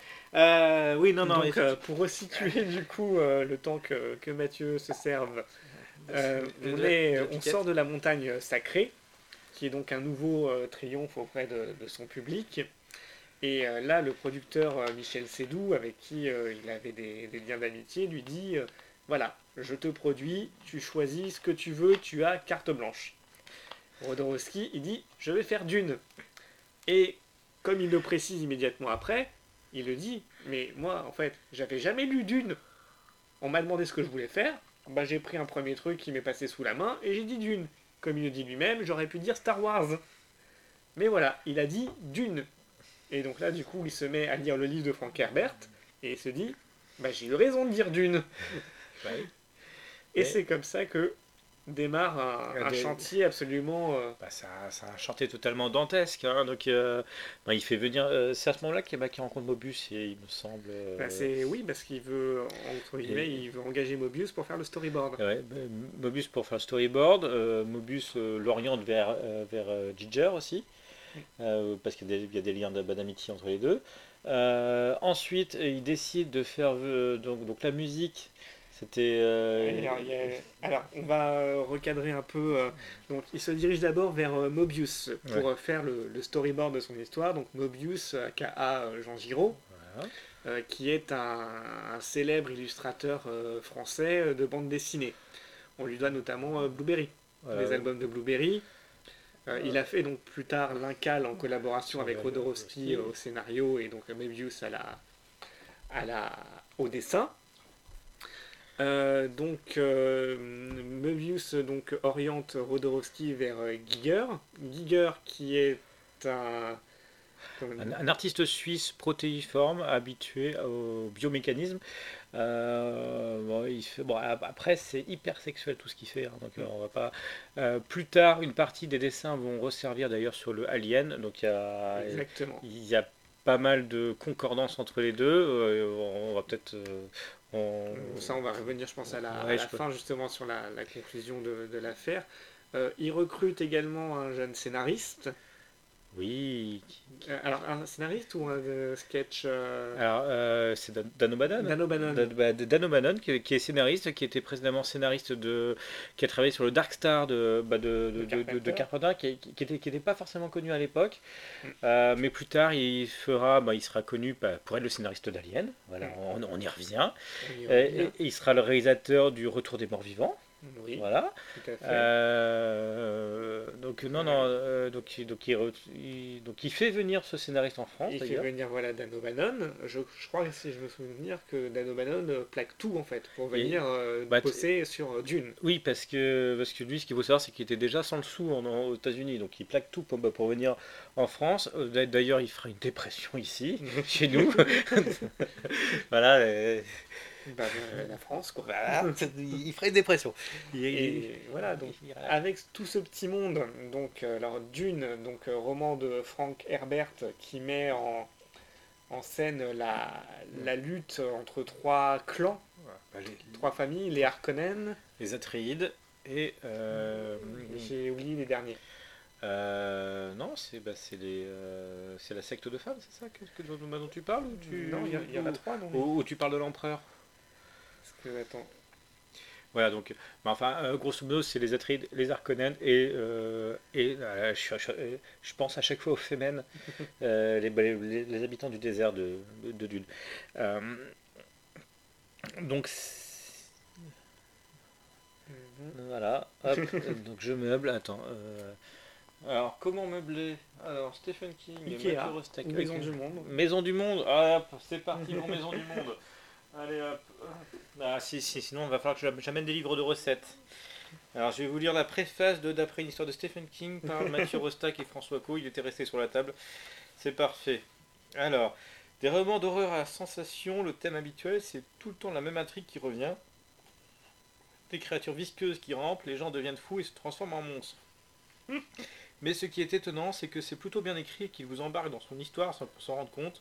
Bon, Je sais, je sais pas si c'est le style, la façon dont il goupille ses thèmes. John Trent dans l'antre de la folie de John Carpenter. Oui, vas-y. C'est à toi. Bon, on coupera le, le- le moment d'hésitation et de recherche. Pas du tout. Alors, donc euh, tout ça pour dire que donc il y a ces, ces trois clans effectivement l'empereur. Alors je sais plus si l'empereur est un Harkonnen ou euh, Alors, cette tendance, c'est un. euh, Non, c'est une troisième faction, il me semble. troisième Euh, faction. c'est une troisième faction. et donc euh, pour euh, ces trois factions, il décide d'engager trois groupes de musique pour euh, entre guillemets que chaque faction ait son propre univers musical. Donc parmi les groupes de musique, il engage notamment Pink Floyd et Magma. Voilà. Et puis le troisième, c'était pas Genesis? Euh, Peter Gabriel. Peter voilà. Gabriel, oui. Bon, Peter ah, Gabriel. Peter Gabriel, Genesis, j'étais pas loin. voilà. Et donc suite à ça, donc il se penche sur le casting. Donc là encore, toujours avec une multitude d'anecdotes et de d'improbables, euh, de situations improbables. Alors, on vous conseille de voir le documentaire euh, qui, Voilà. qui sera surtout plus exhaustif que nous. Mais bon, euh, Orson Welles. euh, Orson Welles qui l'a convaincu de venir en fait en débauchant son cuisinier privé. Voilà. Sinon, Orson Welles ne venait pas. Et comme il l'a privé de son cuisinier, bah, du coup Orson Welles est venu. C'est la bonne méthode. Euh, Salvador Dali, euh, Voilà, dont, donc- bah, bah, dont l'histoire est que euh, Salvador Dali a demandé un cachet astronomique euh, bah, pour pouvoir tourner. Et- il y a une petite. Une petite ruse de Rodorowski qui lui a dit au lieu de te donner un cachet machin, je vais te payer un, un centime de l'heure ou un truc comme ça. non, non, de. Alors, c'était. De la minute. Ouais, c'était ça. C'était, il, allait payer un minute de, de la seconde utile Mm. dans le film. Donc c'était pas, c'était pas forcément un jour de tournage, c'était en seconde utile. Voilà, et donc euh, ce que Salvador Dali a accepté, mais ce qu'il ignorait, c'est que bah, à l'écran, il serait pas si présent que ça en fait. Voilà. Euh, Il y avait qui d'autre? Il y avait Euh, Mick Jagger. Mick Jagger, oui. Qu'il a rencontré par hasard. euh, Euh, bah, au restaurant, bête. Euh, non, dans, le, dans le hall de, de son hôtel. Mhm. Dans le hall de son hôtel. Co- Comme quoi, il faut venir à Paris. on, on trouve plein de monde dans, dans les hôtels. Et voilà, son fils Brontis dans le rôle principal d'un enfant guerrier. Forcément. Forcément, donc euh, bah, El Topo, bah, le fils d'El Topo, directement. Euh, voilà, donc, donc, euh, donc, alors, on ne sait pas réellement ce que ce film aurait donné. On, va, Exactement. on, on cache pas. J'ai quand même peur que, que ce soit pas plus mal qu'il qu'il n'ait pas été réalisé. Euh, parce qu'on aurait peut-être été sûrement très déçus. Est-ce que c'était un tel melting pot Bah, On se souvient de euh, l'autre réalisé du cinéma était le, le Don Quichotte de Terry Gilliam. Euh, alors, euh, il s'en est plutôt bien sorti, mais dans Terry Gilliam, on a été déçus par, par l'homme qui tua Don Quichotte. Pas vu. Pas vu, par Bon, ouais, bah, on fera une spéciale Terry Gilliam, ça, ça te forcera à y aller. Euh, voilà, donc, euh, donc euh, bah, Dune, Dune a, a fini par imploser, mais de toute manière, le budget devait être colossal. Euh, Et, voilà, et donc face au coup, les, les producteurs ont décidé de complètement euh, bah, fermer le, le robinet et laisser le projet euh, morner. Donc, euh, cette profusion de talents s'étant rencontrée, euh, Dan O'Bannon, enfin Giger, parce que Mobius n'apparaîtra plus, euh, ont euh, bah, scénarisé euh, Alien. Voilà. Et donc le design de la créature d'Alien est en fait la créature d'Alien ressemble étrangement à aux des- esquisses de Giger pour Dune. Et d'ailleurs, encore plus maintenant, Euh, Prometheus, Ouais. le Ridley Scott, la forteresse alien ressemble énormément. trait pour trait, pour ainsi dire, à la forteresse qu'avait conçue Giger pour le projet Dune. Mais vous pouvez le voir dans le documentaire avec, euh, avec des, euh, un split screen avec euh, l'esquisse euh, du dessin de, de Giger et, enfin, Et pour voilà. Dune et le, là, ce, qui, ce que ça a donné dans Alien. Mais il n'y a pas qu'Alien d'ailleurs qui a été. Mm. parce, que le, parce que Ridley Scott a aussi pompé dans Blade Runner. Mm. Donc il y a eu. Il y a eu énormément, donc mine de rien, ce projet avorté euh, A lancé en fait. alors, euh, lancé plein de trucs dans, dans différents films qui ont été réutilisés après. Exactement, et c'est la, la seule satisfaction quelque part qu'il en, qu'il en retire, parce que outre la déception euh, bah, de ne pas avoir pu mener son projet à terme, il a, il- comme il le dit lui-même dans un autre documentaire, alors antérieur à celui-là, mais la constellation Rodorowski, où il dit au final, c'est heureux que ça ne se soit pas fait, parce que sinon euh, je n'aurais jamais fait la BD avec Mobius. Mm. Euh, voilà, Alien et compagnie, tout ça, il y a, il y a eu tout un, un enchevêtrement de, de naissances artistiques qui sont issues de ce projet et qui aujourd'hui font partie vraiment de la culture populaire.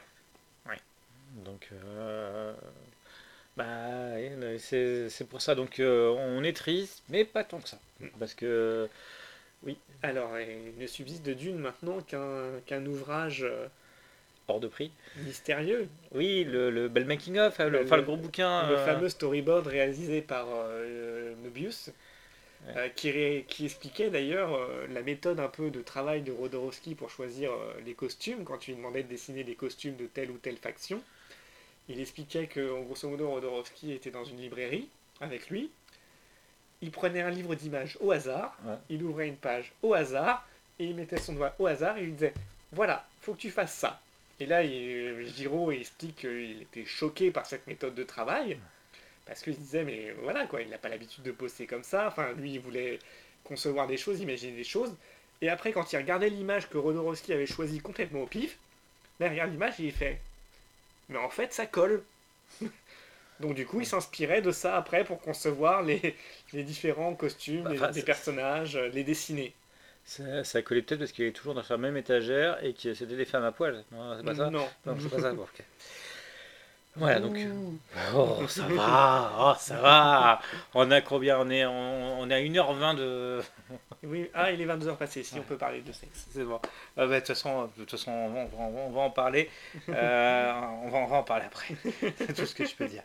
Euh, voilà, donc, euh, bon, bah, Donc, maintenant. Dune, vraiment, oui, un documentaire vraiment intéressant à Je- voir, et, et puis avec toujours les, le Rodorowski qui vraiment se, se livre sans, sans filtre. Bah, sans langue de bois. De toute façon, est-ce qu'il y en a réellement eu euh, de la langue de bois? Non. Voilà, donc il est- dans, dans tout ce que j'ai vu de lui, dans toutes les interventions que j'ai vues de lui, il est plutôt franc du collier et, euh, et parfaitement abordable d'ailleurs. Voilà, il est gentil. Euh, voilà, on passe au suivant. 2013, 2013, la, après, euh, la danse après une traversée du désert, après un crowdfunding, la danse de la réalité, la danza de la realidad. alors adapté de son propre roman, Bah, si je me trompe pas. de son propre autobiographie. Mm. Euh, alors, euh, autobiographie romancée, voilà. Exactement. Euh, Là, c'est. Alors, Rodorowski, en fait, euh, n'a pas eu une enfance facile. Bah, comme tu l'as dit tout à l'heure, donc il est né au Chili, mais de parents émigrés ukrainiens Ah, ça, je ne l'ai pas dit, mais c'est bien de le dire. et communistes. Oui, ah bah, c'est. euh, on- on peut pas avoir de voltaire, il aurait- été bien à Luna d'Argent aussi. Et euh, donc, euh, voilà, qui a notamment eu une. euh, voilà, qui a vécu une enfance sous la coupe d'un père ultra autoritaire et bah, pour ainsi dire complètement castrateur, que ce soit avec lui ou même également avec sa, sa mère. Euh, il raconte lui-même, euh, entre guillemets, être euh, né, alors bon là c'est un peu glauque, mais comme il l'a dit lui-même, pour avoir l'avoir vu présenter le film lors de la, le- au forum des images, être lui-même né en fait d'un viol conjugal. Ah mais c'était c'était une autre époque. On va dire ça comme ça, mais après, alors quand, quand j'ai vu la danse de la réalité, enfin la danza de la realidad, pardon, j'ai eu la sensation qu'il avait quelque chose à, régler avec son père. Et c'est exactement ça. Et c'est exactement ce qu'il racontait, c'est que ces films, en fait, c'est une façon voilà, pour lui de, de, refermer ce chapitre et de régler ce, ce... Alors, régler ses comptes, pas de manière en mode voilà, c'est pas en mode. Il, fait, il, livre à la fois un portrait sans phare de son père, et en même temps, il romance son autobiographie de sorte à en faire un, héros. Oui. Euh, donc voilà, pour resituer un peu, donc il raconte son enfance en, au Chili, donc dans un village très pauvre où son père était euh, tenancier d'une boutique. Et où, voilà, père aussi, donc euh, très macho, qui refusait toute forme d'expression artistique chez ses enfants parce que ça faisait euh, femmelette, entre guillemets, il voulait pas que ses enfants aient des cheveux longs, euh, voilà, ses enfants devaient être des hommes, des vrais, et ainsi de suite. Et donc, euh, il livre à la fois ce, comment dire, cette éducation très stricte, très autoritaire, et petit à petit, il dévie aussi en montrant une facette inventée et imaginée de son père, où il le met en, héros de la résistance face à la dictature une manière pour lui en fait de se, de se réconcilier quelque part. mais c'est un, un héros humain, puisqu'on on va le voir d'ailleurs dans le film. Euh, à, un moment, le père se retrouve face au dictateur. Est-ce que ce père pourra tuer? Euh, Est-ce qu'on spoil ou pas? Parce que là, là, on arrive quand même sur ce film plutôt récent. Là. Donc, euh, est-ce qu'il va pouvoir tuer? Peut-être. voilà. voilà. D'ailleurs, ce qui va amener à des séquences très jodorowskiennes avec euh, des laissés pour compte, avec des, euh, avec des mutilés, avec des. Donc on reste dans, dans, cet univers. On est aussi dans un univers qui est un peu non sensible parce que on parle beaucoup du père. Euh, du rôle du père, mais quid de la mère, qui, qui, eh qui, était un personnage de cantatrice? Alors moi, je l'ai eu plus, je, l'ai vu plus tard, Jodorowsky qui expliquait que il a, sa mère aurait aimé être cantatrice. Donc du coup, il a créé ce personnage pour, pour lui faire plaisir. Donc, Alors, j'ai une version là encore un peu plus ah. sombre, où il expliquait en fait que sa mère adorait chanter, mais qu'en fait, qu'à chaque fois qu'elle essayait de chanter, bah, son père lui tapait sur la gueule. Et ah, donc, il a décidé que dans son film, sa mère ne s'exprimerait qu'en chantant. D'accord, parce que moi, je... Euh, quand je l'ai vu pour ses 90 ans, euh, mhm. donc il y, a, il, y a, moins d'un mois, il expliquait, il n'avait pas expliqué tout ça en fait, mhm. parce que bah, après c'est concordant, hein. voilà. ça, se recoupe, ça, ça, se recoupe. Mais effectivement, euh, c'est une autobiographie rêvée. c'est une autobiographie où il se voit, où il annonce son amour pour sa mère et, euh, et, son incompréhension face à un père qui. Alors j'ai quand même du mal à dire violent, même, même s'il même est violent, son père. Euh, euh, il... En tout cas, très castrateur. Bah, il, met en scène la, scène de viol quelque part aussi. Oui, oui, oui. Bah. Et partant de là, même ce, enfin, oui, si, je me souviens qu'à un moment, il menace plusieurs fois son fils de, de lui foutre des, des, des, beignes s'il fait pas ceci ou cela. Enfin, oui, on est face à. Je pense que si le terme violent est quand même plutôt. Euh, Bien choisi. Hmm. Bah, euh, une éducation forte. voilà, ça comme ça. Non, non, mais effectivement, mais c'est.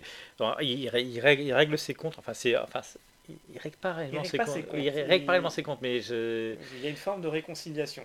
Oui, bah, euh, à la fin du film, on va pas te spoiler. Hmm.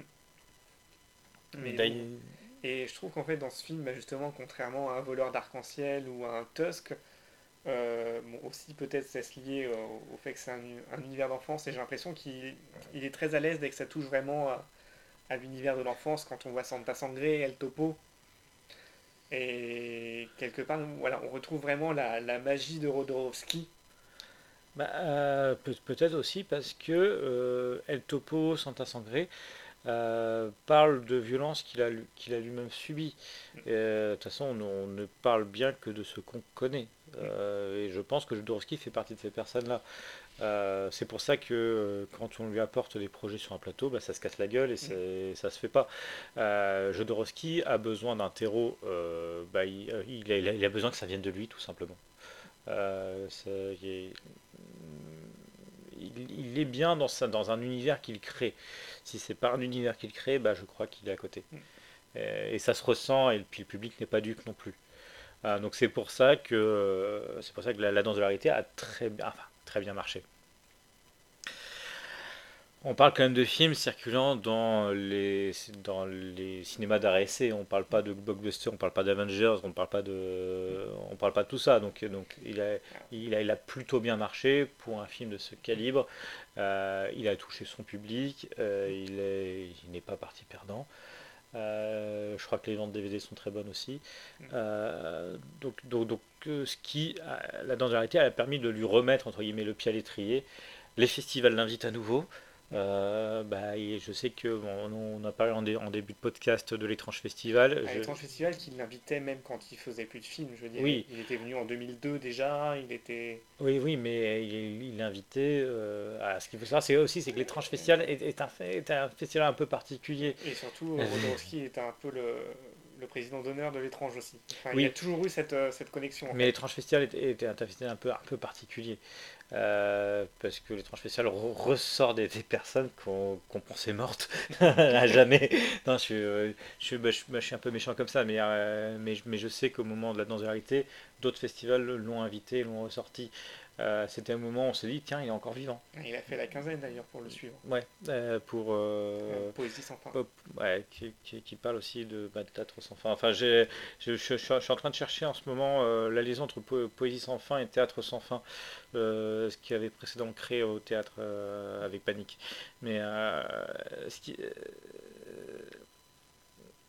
comment dire euh, bah, bah, Jodorowsky, c'est une renaissance qu'il mm. bah, a suivi. Enfin, une renaissance en tant que réalisateur. Oui.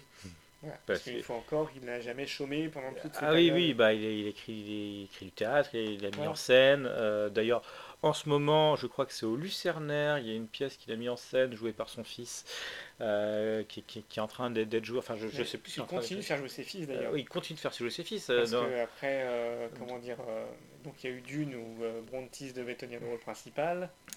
Dans Santa Sangre, c'était Axel. Oui. Euh, dans la danse de la réalité, c'est Bontis et qui joue le père. Qui joue le père et, je crois que c'est le petit-fils. Non, c'est Eden qui joue. Euh, c'est Eden. C'est Eden qui, qui joue son. Euh, hop, on se retrouve tous sur. La danza de la réalité. Bon, cette, cette première est un peu freestyle, hein. on essaiera d'être plus. Ah oui, bah de toute façon, avec un seul écran, avec un seul micro, mon dieu. Euh, ah, il me semble que c'est, il me semble que c'est Eden. Hein. Puis... Alors. Oui. Puis après, c'est pas préparé, mais ça vient du cœur. Sachez-le. cœur avec les doigts. Oui. Cœur à l'envers. cœur grenadine. Oh. Euh, voilà, app distribution, euh, Bontis. Et non, c'est un... Adan. Non, l'anarchiste. Bah, il y a Brontis, Adan. Brontis fait le père. Christobal. Ah non, c'est Jérémias Arskovino, c'est quelqu'un d'autre. Et Christobal fait Théosophe. Mm. Euh, et donc effectivement, là encore, donc il, remet sa famille en avant. Euh, si je ne me trompe pas, il, euh, Rodorowski a perdu un de ses enfants au milieu des années 90, mm. un qui s'est donné la mort. Et suite à ça, il a écrit notamment beaucoup de pièces de théâtre, de choses comme ça, où il faisait jouer ses enfants, sa famille, où ils jouaient tous ensemble. Et donc, euh, couplé à ça, on a, comme tu l'as dit tout à l'heure, bah, le retour des figures un peu euh, marginales, les estropiés, les. Bah, qui, qui n'ont jamais réellement quitté son cinéma. Euh, à part, effectivement, bon, il y en a un peu moins dans le d'arc-en-ciel, mais on retrouve quand même un nain, on retrouve quand même un géant. Euh, euh, ça, ça l'a jamais non plus réellement quitté. Mais, euh, mais disons que son, son amour pour ces, ces marginaux explose. voilà, retranscrit et de nouveau retranscrit et de nouveau voilà, un, thème, un thème fort. non, ça explose. moi, je me souviens de cette séquence sur la plage avec, bah, je crois que c'était Ozof ou, ou l'anarchiste où, vraiment on sent, on sent un amour pour les désaccès. Et je ne parle pas du film de, John Huston. Euh, donc, voilà, donc euh, La danse de la réalité, une suite, Poésie sans fin, qui est la suite directe. Direct. On, reprend, on reprend la lance et arrêtée. donc, la danse de la réalité était sa jeunesse, Poésie sans fin et son adolescence. Et son début d'âge adulte bah ça... Est-ce qu'on spoil en disant à quel moment ça s'arrête Voilà, donc. je euh, pense que c'est pas vraiment un spoil. Entre guillemets, il a conçu euh, l'adaptation de sa propre vie en, en trois films. Donc le premier qui était centré sur son enfance, le deuxième effectivement qui fait l'adolescence et le début de sa vie d'adulte et qui s'arrête au moment où il s'en va pour l'Europe. Pour la France. Pour la France. Pour la France, monsieur. La France. La France. Cœur avec les doigts. Ah donc pour la France, euh, voilà, donc c'est le moment où il, où il devient poète, euh, où il, euh, où il s'assume en tant qu'artiste, où il apprend ce qu'est la vie d'artiste, où il, où il découvre l'amour aussi. Mm. Enfin, c'est pas, un, pas un amour durable, mais il, il découvre l'amour il, découvre, il découvre que, c'est un petit être sensible dans ce monde de brut. Euh, non, alors, pour Poésie sans fin, euh, pour moi, peut-être moins intéressant que, que, que, la danse de la réalité. je partage cet avis, en fait.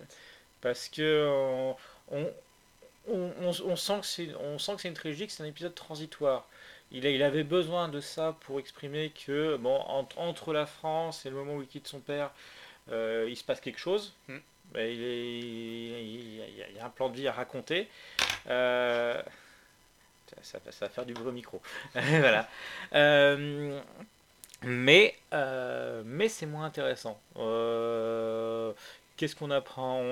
On, on, apprend qu'il avait un pote avec qui il faisait des happenings. On, a, on, apprend qu'il qu'il a défloré une naine. On apprend, euh, oui, oui, oui. voilà, on, on, apprend, euh, mais c'est pas si, euh, si évident que ça. Donc on retrouve, on retrouve toujours les thèmes des estropiés. on retrouve le thème de, la, cour des miracles. On va, on va, dire ça comme ça, où il se crée lui-même sa propre cour des miracles. Voilà, il y a une assez belle scène avec le marionnettiste pour le oui, coup. Oui, Ça, je crois que c'est. Enfin, dans mon souvenir, c'était la, la, plus belle scène euh, du film. C'est vrai, euh, bah, je partage un peu ce ressenti, effectivement, d'un film transitoire. Euh, comment dire C'est un peu la danza de la realidad, mais la magie en moins. Bah, c'est surtout qu'il se passe moins de choses, puis il n'y a, pas la relation, il a pas la relation avec ses parents. Elle est moins présente, effectivement, sauf à la fin, là encore, où pour le coup, là, ça revient un peu quand euh, bah, la scène des adieux, quoi. Ouais. Où là, effectivement, pour le coup, euh, il met en scène euh, le revoir qu'il n'a jamais eu avec, ses, avec son père. Oui, bon. Ouais, mais, mais là, on sent que c'est fictif et que mm. c'est vraiment, vraiment pour clore le film. Voilà, donc c'est pour ça qu'on est Missing Raisin. Et comme je dit précédemment, Jodorowsky n'est bon que, que, dans ce qui le touche. Et puis là, on sent que bah, ça le touche moins. Mais c'est peut-être c'est, peut-être qu'il est ailleurs aussi. C'est, peut-être qu'il a son film qu'il préférait, c'était, c'était La Danse de la Réalité. Il s'est senti obligé de faire la suite. Est-ce qu'il va se sentir obligé de faire le troisième? Parce, que, parce qu'il y a un troisième qui est censé arriver, mais on ne sait pas quand. Euh, et alors, justement, on arrive du coup à Psychomagie. Oui, bah, son, de, son documentaire qui, qui, vient de sortir en salle. De sortir depuis mercredi. Donc, ouais, ouais, euh, donc à défaut d'avoir le, le, troisième volet de sa, sa, biographie, on a un documentaire sur un, une pratique euh, qu'il met en œuvre. Alors, euh, euh, alors ça, ça, va faire, ça va faire une semaine que je l'ai vu. Et je ne sais pas si, si c'est lui qui a créé la psychomagie ou pas, ou si c'est autre chose. Parce que euh, c'est assez flou sur la mm. création de la psychomagie, mais je crois que c'est voulu. D'ailleurs, mm. il, aime bien se mettre en scène, le, monsieur. Mm. Euh, Et donc, bah, pour tenter d'expliquer en fait ce que Rodorowski qualifie de, de psychomagie et donc qu'il pratique, c'est une sorte de... Alors ce n'est pas une médecine, mais c'est en fait ah, c'est assez proche de la psychanalyse quand même. Hein. Voilà, mais de soigner, alors non pas des choses euh, physiques, non pas des choses de santé, mais euh, des, des, traumatismes, on va dire, qu'on peut avoir, des blocages ou des... Enfin, on est vraiment dans le domaine un peu euh, bah, du subconscient. On est sur soigner l'inconscient par des actes et des rituels artistiques. artistiques. Alors, euh, des mises en scène. Dit, dit comme ça, ça a l'air un peu, ça a l'air un peu mystique, mais pour moi, c'est peut-être l'un des trucs les moins mystiques de, de son auteur. Alors, je m'explique. C'est effectivement, euh, on est face à des, à des personnes qui vont. euh, alors, par exemple, c'est euh, alors tout le documentaire est monté euh, sur euh, tel cas, mise en scène, euh, bah, tel cas, comment on va le soigner et par quel acte de psychomagie on va le soigner. Alors, par exemple, euh, une personne qui se sent mal aimée, euh, qui, pas, qui a du mal à, voir, à s'imaginer mère, qui a un blocage à ce niveau-là, donc euh, on découvre par la psychanalyse que euh, c'est parce qu'elle a, elle a été mal aimée par ses parents. Du coup, on va faire un acte de psychomagie avec deux personnes qui vont remplacer ses parents, qui vont montrer que ben, qu'elle est. C'est Euh, je la- crois que c'était vraiment ses parents. C'était vraiment ses parents? Ça fait partie de ce qu'il a dit justement dans les questions-réponses. Euh, non. Ah non, et si, si les parents étaient toxiques, on les, on les supprimait. Oui. Mais Euh, il a dit là par exemple, euh, c'était ses vrais parents. C'était ses vrais parents? Mon dieu, c'était des parents hippies. Euh, oui, parce qu'en fait, il recrée une, une scène d'accouchement en fait. Ouais. Ah, où, on a, où on a un gros bébé de 2 mètres qui sort devant. Non, 1m60. Enfin, je, je suis, je suis méchant. Voilà, donc c'est. euh, Voilà, donc donc donc c'est euh, soigner l'esprit par des actes concrets et réels. Alors, alors c'est pas si bête. Euh, honnêtement, bon, je le tenterai pas non plus, hein, faut pas déconner. Mais euh, c'est pas si bête et c'est très intéressant dans le fait que effectivement euh, il y a quelque chose et je peux comprendre que ça marche. Voilà. Mais ça, en fait, c'est en fait, je pense que c'est purement, on s'adresse purement au, au blocage et à des situations qu'on a intériorisées ou sur lesquelles on a fait des, des blocages et quelque part la, la mise en scène, c'est c'est un côté un peu cathartique justement. Et je, c'est pour ça que je suis d'accord pour dire que c'est pas si bête parce que pas à ce niveau-là de mise en scène et d'interprétation, mais c'est des choses que dans la vie de tous les jours, euh, on, on va parfois euh, faire sans s'en rendre compte ou auquel on va assister. Je, je, bah, je, bah, je te laisse développer parce que là je Non, mais t'avoue. moi justement, Mais non, ah bon, bon, il faut, il faut que je j'ai Euh, pas d'exemple concret là. Euh, mais non, mais effectivement, en fait, Euh, on a tous des blocages. Ça, ça c'est clair. On a, on a tous des problèmes. euh, personne n'est sain d'esprit.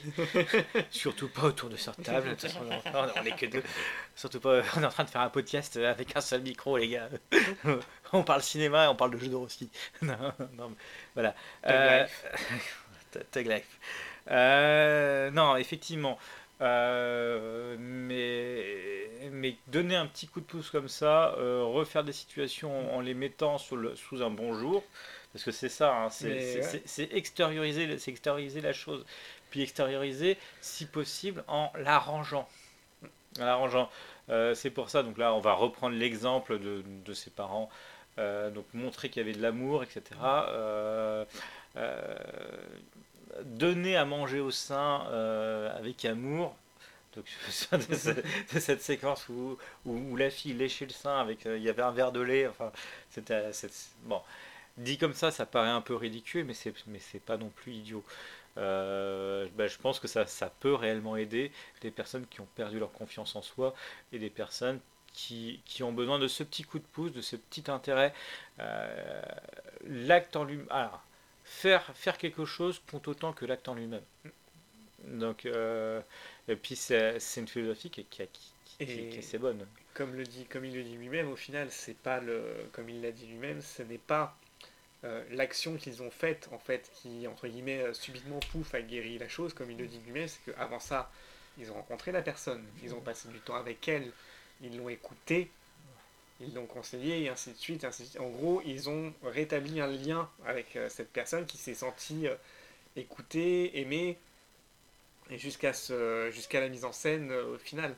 En fait, c'est un peu, comment dire, combien de fois, on va dire, quand il s'est passé quelque chose dans votre vie qui vous a pas plu ou qui vous a machin, et dans votre tête, vous dites, euh, ah bah, si j'avais su, euh, j'aurais fait ça comme ça, comme ça, comme ça, et, euh, et là, en fait, c'est un peu, entre guillemets, c'est faire ça, en fait. Mm. C'est revivre cette situation, enfin, pas la revivre, mais, Mais- c'est... Mais la refaire en mieux. Voilà. C'est. euh, y a, Ou en tout cas de manière symbolique. Oui, c'est bah, c'est ça. Bah, c'est comme euh, il y a, euh, il y a le cas dans le documentaire d'une personne qui souhaitait mourir. Donc, euh, donc euh, il a organisé la mort, tout simplement. Il a organisé la mort avec des vautours. euh, donc c'était un symbolique. Donc la personne était protégée, a fait son acte. C'est- un vrai acte de psychologie. Donc comme ça, après sa mort, il peut revivre. Et c'est très intéressant. Et moi, ça ne m'étonne pas que ça puisse aider des gens. Et pour moi, l'acte justement le, le plus probant, c'est celui du bègue. Oui. Où, euh, comment dire, euh, après avoir longuement discuté avec lui, donc cette personne a 47 ans et bégaye, et il en parvient simplement en, parlant de sa vie, en l'écoutant, à déduire que euh, son grand-père donc était bègue, et que c'est à partir du moment où ses parents ont divorcé, que son père est parti, euh, qui s'est mis à bégayer. Et donc, en reprenant donc le, bégaiement du grand-père, enfin, toute une logique comme ça où il interprète que c'est en fait pas une question de- d'aller voir euh, l'orthophoniste parce que euh, il bégaye, mais parce que euh, voilà, à un, ins- un instant T dans sa tête, euh, il a été entre guillemets, enfin, il a eu un choc émotionnel qui lui a, où il a été, où il est resté bloqué dans cet état. Il est resté bloqué dans cet état. Et pour lui permettre de sortir de ça, donc comme c'est quelque chose qui a commencé quand il était en enfance, il lui dit donc là tu bégayes toujours, donc pour moi tu, tu en fait tu n'es pas sorti d'enfance. Parce que tu n'as jamais été traité comme un adulte. Donc il lui fait vivre une journée entière dans, comme un enfant à Disneyland, à Disneyland. voilà. Donc il s'amuse et machin. Et la journée suivante, entre guillemets, bah, ils ont tué l'enfant. Et donc il redevient entre guillemets un homme. Donc il met là encore une mise en scène pour en, en faire euh, un. Enfin, il crée un espèce de rituel en mode ça y est, maintenant tu es un homme. Et euh, quand le l'homme, euh, quand cette personne repart de ce, ce fameux rituel, bah, elle ne bégaye plus. Elle ne bégaye plus. Et donc elle passe à, elle traverse la rue en, en criant euh, des tonnes et des tonnes de phrases hyper compliquées parce que bah elle bégaye plus, tout bêtement. Il, il y arrive. Donc, euh, bah, si ça vous intéresse, courez, courez-y. euh, allez voir Psychomagique, qui, bah, qui doit être encore en salle. Euh, Bah, de toute façon, oui. ça fait qu'une semaine. Enfin, il ah, risque de pas rester très longtemps. il risque de pas rester très longtemps, donc je, je ne sais pas à quel moment je mettrai ce podcast. Euh, surveillez la VOD ou, ou- ou les DVD, mais, mais essayez, essayez de le voir. Mais voilà, mais donc pour en revenir au côté factice, justement dont tu parlais de la danza de la realidad et Poésie sans fin, c'est qu'au final, est-ce que ces deux films-là sont pas des, des autopsychomagies de Rodorowski? Euh, c'est une bonne question. Est-ce qu'il n'a pas voulu. euh, Parce que tout est là au final. est-ce- Faire, ré- se réconcilier avec son père. Ouais. Alors, le, le réinventer la figure de son père, qui avait euh, toujours ce côté violent, mais en même temps lui donner une nouvelle dimension, une nouvelle machin, avoir là de le- leur voir qu'ils n'ont jamais eu. Ouais, donc, Euh, réinventer sa mère aussi. ouais, Et d'ailleurs, même dans le documentaire, ils reprennent un extrait de la danza de la realidad. Où euh, l'enfant qui interprète euh, Alejandro Rodorowski a peur du noir. Et il devient le noir. Et voilà, et donc sa mère, qu'est-ce qu'elle fait? Elle prend du cirage, elle le peint entièrement en noir, et après il s'amuse dans le noir. Et donc ça ressemble exactement à un acte de, de psychomagie qui est décrit dans le documentaire. Donc, voilà. Bah, je pense qu'il bah, qu'il est peut-être temps de conclure là, sur, Alors, sur- sur- sur de Rossi. sur Rodorowski, Ah bah, on, est, on, on- on est à 1h45, là, on, est- un peu plus de 1h45, ça va dépendre comment je. parce que si- qu'effectivement maintenant, bah, Rodorowski, euh, malgré ses 90 ans, il pète toujours la forme. Ah, mais, mais je suis sûr qu'il peut, il, il peut encore, il peut encore nous en prendre, il peut encore prendre des trucs. Il- de toute façon, il est toujours actif. Euh, après, après, la question, c'est est-ce qu'il va faire ce troisième film euh, Euh, bonne question. Euh, est-ce qu'il est va le faire? Est-ce qu'il va pas partir sur autre chose? Est-ce qu'il va pas continuer à faire de la BD Hein Parce que de toute manière, bah, je- ah, bah, bah, pas suivi. Il y a une excellente édition de, pour les 90 ans de Jodorowsky en BD où ils ont ressorti tout- toutes ces intégrales de, bah, de ce qu'il a fait, euh, de, de l'Inca, etc. C'est très intéressant. J'ai pas eu le temps de m'y plonger encore, mais ça va y arriver. On va y arriver. On va y arriver. Non, puis ce qu'on peut dire aussi sur Rodorowski, un peu pour euh, conclure, c'est que c'est un artiste tellement protéiforme qui est à la fois pas très connu du grand public, on va dire, qui est pas dans le mainstream, mais qui en même temps a quand même une base assez large euh, de fidèles qui vont bah, à la fois des spectateurs de cinéma de genre, à ceux de la nouvelle vague, à ceux qui sont attirés par son côté plus, euh, comment dire, euh, réflexif. Voilà, son côté mystique, on l'a bien vu justement à, à l'avant-première de Ah, Psychomagie, il y a eu un échange avec le public. Euh, il y a eu en réalité en tout et pour tout euh, trois questions sur le film et tout le reste c'était des gens qui étaient là pour euh, entre guillemets avoir une, une psychanalyse gratuite. Oui. euh, bah, D'ailleurs, petit message à ceux qui organisent les, avant-premières dans les UGC et dans d'autres cinémas comme ça. Euh, non, les questions et réponses avec le public, ça ne sert à rien. les, les trois quarts des questions ne portent pas sur le film, ce sont des spectateurs qui veulent se faire mousser. Sachez-le. Donc euh, ça fait peut-être plaisir aux spectateurs, mais, les, mais les, les personnes qui cherchent à avoir des trucs un peu sérieux, euh, il ferait peut-être bien euh, d'inviter un vrai journaliste ou quelqu'un ou un membre de l'équipe de distribution pour faire parler le réalisateur. Euh, les- euh, le public, pff, évitez. Surtout quand on a des groupuscules obscurs qui essayent de se faire mousser pour avoir un, un adoubement public de Rodorowski. oui, ouais. Voilà. Voilà. Mais effectivement, et hum, comment dire Ce que je veux dire, c'est qu'on a au final quelqu'un qui, que ce soit par la BD, qui a fait quelque chose de. qui a, qui a eu fait des œuvres assez importantes de la BD avec un, un, un dessinateur aussi euh, important. Lincal, Mobius. Voilà. Euh, dans le cinéma qui quand même euh, est connu des cinéphiles, pas forcément du grand public.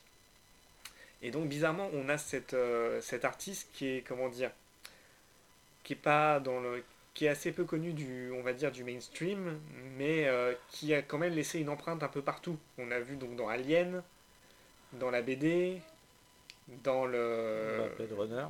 les cinémas de genre. Et euh, voilà, c'est assez difficile de qualifier son héritage aujourd'hui. euh. Bah, euh, bah, je, bah, je pense qu'on je pense qu'on va arrêter le dossier là- bah, là-dessus. Euh, je- bah, Jodorowsky a 90 ans, bon anniversaire. Euh, mais euh, on, lui, on lui souhaite tout plein de nouveaux films, même Mhm. si 90 ans, bah, on ne le cache pas. Euh, mais ça fait du bien d'avoir des artistes comme ça qui existent, enfin des, des, bah, des, bah, des, bah, francs-tireurs, des, frondeurs, des, personnes qui, qui ne sont pas forcément bah, dans le carcan, euh, bon, qui, qui ont fait très peu de mauvais films. On, on, on parle du voleur d'arc-en-ciel, on parle, on parle de Tusk, mais au final, il y a très peu de mauvais films dans sa filmographie. C'est que des films qu'il fait avec le cœur. Euh, ou, avec, le- ou avec autre chose. Euh, mais en tout cas, c'est que des films euh, qui, qui, qui, qui- qui montrent une œuvre, une, une vraie œuvre euh, importante euh, qui mériterait, qui, qui mérite carrément sa place dans le panthéon de la cinématographie mondiale. Et donc, pour euh, conclure la conclusion, Oh mon dieu euh, sur l'héritage, on peut euh, par contre parler de euh, Nicolas Winding Refn, Ah bah oui. qui Alors. pour le coup est un héritier adoubé par Rodorowski. Alors, Nicolas Winding Refn, euh, qui se dit héritier de beaucoup de monde. Là, Rodorowski l'a vraiment Oui, qualifié de fils oui. spirituel. oui, oui, oui, à cause de son travail sur la lumière et les couleurs. Voilà. Puis bon, Euh, quand on exemple, voit, euh, mais- comment dire, le guerrier silencieux ou Only God Forgives, ça transparaît quand même. Il y a ce sens de la symbolique, il y a ce... Voilà. Oui, mais enfin bon, euh, Nicolas Winding Refn est un peu le Quentin Tarantino européen. Euh, c'est- C'est-à-dire que... Euh, ah, ose me dire que j'ai tort. tu as tort. J'ai tort, j'ai tort. Tu as Michel tort. Ah oui. Oh Que- bah, comment voulez-vous que je rétorque là-dessus? Non, non, mais effectivement, alors Nic- Nicolas Winding Refn est, enfin, pour moi, euh, se dit de euh, héritier de beaucoup de réalisateurs. Euh, un peu comme Tarantino. euh, donc là, effectivement, ça a été adoubé parce que, parce que Jodorowsky est très gentil. mais Jodorowsky est très gentil. Ah, je suis pas tout à fait d'accord. On sait qu'il y a quand même un, un fort lien d'amitié entre les deux. Euh, Nicolas Refn est un des seuls à avoir vu le, le fameux bouquin de Dune. Alors, euh, alors je, je ne suis pas sûr. Alors, comme je t'ai dit, il y a eu un crowdfunding Mhm. pour Psychomagie, euh, dont l'un des items était. euh, des items, comment je parle? Des contreparties. Des contreparties était ce fameux bouquin. Donc, euh, moi, je ne serais pas surpris que ce bouquin ressorte en librairie dans, bah, bah, dans peu de temps. Moi, je, je- moi, je lui laisse moins de deux ans. De- dans moins de deux ans, il y a. il y a- dans, alors, alors, nous sommes le. euh, 4 octobre. Nous sommes le 4 octobre 2019. Moi, je lui donne deux ans pour qu'une édition du gros bouquin de Dune soit euh, présent à la Fnac. Rendez-vous le 4 octobre 2022. c'est ça. Non, non, mais. Dans la spéciale euh, 92 ans de Rodorovsky. C'est ça, c'est ça. Voilà, donc euh, moi je me donne très peu de temps et je pense qu'effectivement ce bouquin va ressortir euh, prochainement. Euh, euh, c'est pour ça, donc il il a, il- ce bouquin a été rare à une époque, mais ça va pas durer. ça, ça va pas durer parce que vu, bah, il- bah, vu qu'il été proposé en crowdfunding, il- donc à mon avis il y a eu des ressorties et des trucs. Euh, euh, surtout, surtout que je me semble, il me semble qu'il y avait, c'était pas limité en nombre d'exemplaires. Il- Enfin, il faut que je vérifie ça. Ou alors c'était 100 exemplaires. À mon avis, il y a, eu une, réédition qui, qui, qui été faite spécialement et une réédition est donc possible par ailleurs. Ah, En tout cas, si Rodorovsky vous intéresse, donc sachez que euh, la plupart de ces films, donc à part Tusk et Le voleur d'arc-en-ciel qui sont très difficiles à trouver, ah, le voleur d'arc-en-ciel peut-être plus dans les côtés anglais, les choses comme ça, mais Tusk vraiment difficile. Mais le d'arc-en-ciel, je pense qu'il va y avoir une, une réédition, Une euh, réédition. de, bah, de la nouvelle version qui a été diffusée il y a. euh, là, là aussi, je vais prendre les paris. t'as- On va Ah, se marrer avec des paris. J'espère moi un coffret avec les deux versions, comme ça on peut comparer. Euh, je suis pas sûr. Là, là, là, là, honnêtement, je suis pas sûr. Euh, en tout cas, vous avez un coffret chez Wildside dans leur collection Les Introuvables de l'univers d'Alexandre Rodowski qui pour le moment reste euh, la référence. Vous avez euh, les trois films, donc enfin les trois premiers films, Fando Enlis, El Topo et La Montagne Sacrée. Ces courts métrages, euh, deux documentaires, les Midnight Movies, le documentaire sur les Midnight Movies et le documentaire La Constellation Rodorovsky, donc euh, dans lesquels beaucoup de gens interviennent. Donc voilà, et vous avez également bah, des éditions Blu-ray de Santa Sangre qui sont ressorties il y a quelques années, toujours chez Wildside d'ailleurs, toujours chez Wildside. Voilà, donc euh, le, on va dire le gros de sa filmographie euh, peut se voir facilement et vous avez un coffret euh, donc sur ces trois premières réalisations qui est très complet, blindé de bonus, assez bien réalisé. Voilà. Et alors que serait la conclusion d'un dossier sans un petit un vas-y. petit à côté Ah, vas-y, vas-y. un bah, petit balance. à côté. Euh, voilà, La Montagne Sacrée, c'est clairement un des films les plus space euh, que personnellement il m'est arrivé de voir. Voilà, on est vraiment sur un trip mystique. On est sur un trip mystique. Alors, imaginez un remake d'un film complètement ésotérique, mais uniquement à base de clips de chiens, extraits de vidéos, euh, d'internet, Oh tu- de Ah. films. Là, tu me donnes envie, là. Voilà, ça s'appelle Doggy Woggies Poochie Woochies mon dieu. et c'est donc un remake de La Montagne Sacrée avec dedans bah, des extraits de Beethoven ou des films, vous savez, les, les copains font ceci, les copains fêtent Noël. Ah. Et donc ils ont essayé de voilà de coller, alors peut-être pas stricto sensu à l'histoire, mais en tout cas à l'état d'esprit de la montagne sacrée, en condensant ça sur une heure. Alors c'est un, montage qui est fait par euh, un groupe, un collectif qui s'appelle Everything is Terrible. Alors Everything is Terrible c'est un, un vidéoblog, un site vidéo qui a été fondé en 2007 par trois copains euh, de l'université de l'Ohio.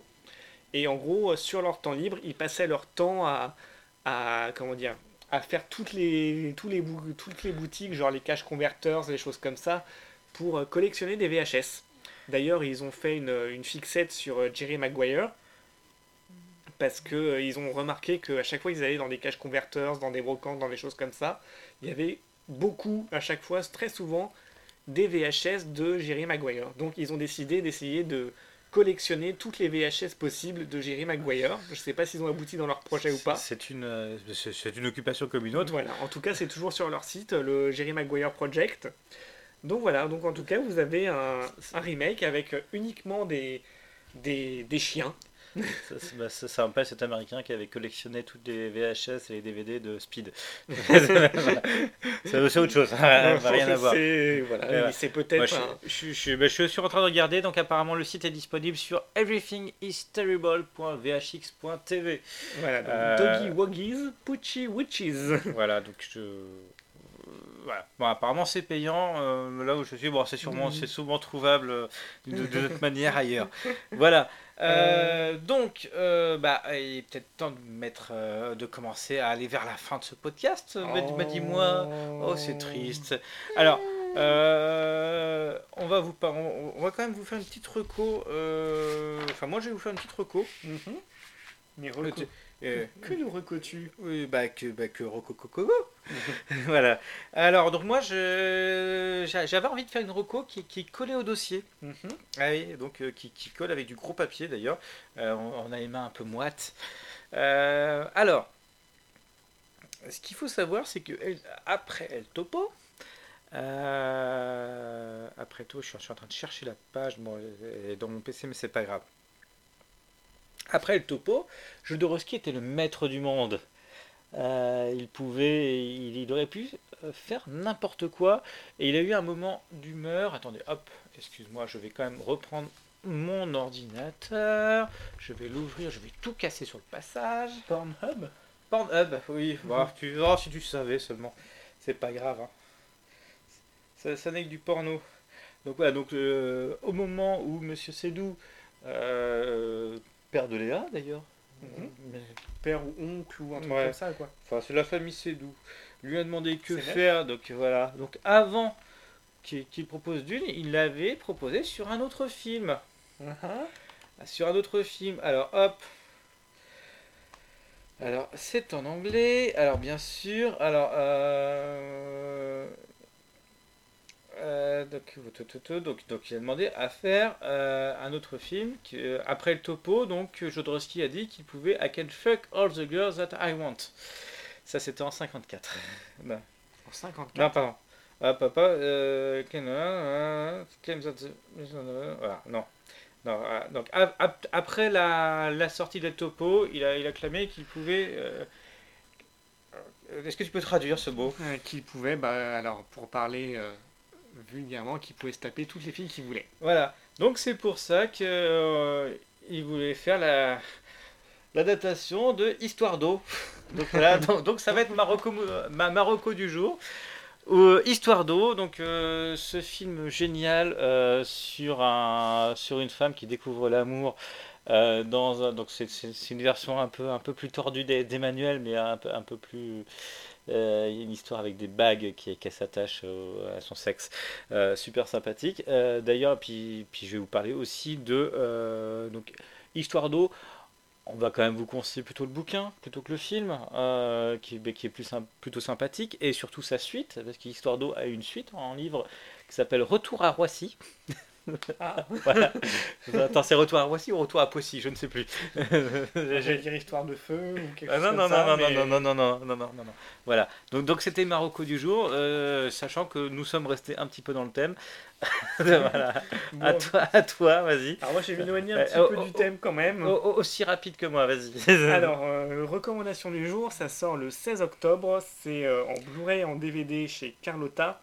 Les funérailles des roses, un film de Oh. Toshio Matsumoto. Euh, film que découvert pour ma part à l'étrange festival l'an dernier. Voilà. Et donc euh, qui se penche euh, sur euh, le milieu travesti homosexuel japonais Ah, avec une intrigue à base de voilà comment dire ce, ce- ce n'est pas une adaptation de Golden Roses? Non pas du tout. Pas du tout. Mais donc voilà, l'histoire d'un jeune travesti et de son amant qui décide d'essayer d'éliminer la, la femme de ce dernier, qui est aussi la, gérante du cabaret euh, où il travaille.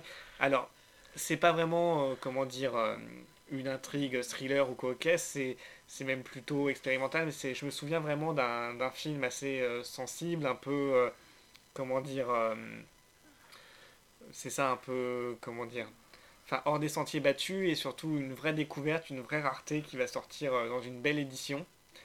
Et vous avez également euh, sorti euh, à la fin du mois dernier euh, un superbe coffret du film Christine de John Carpenter. Ah oui, oui, oui. Par, Qui- bah, par Carlotta, oui.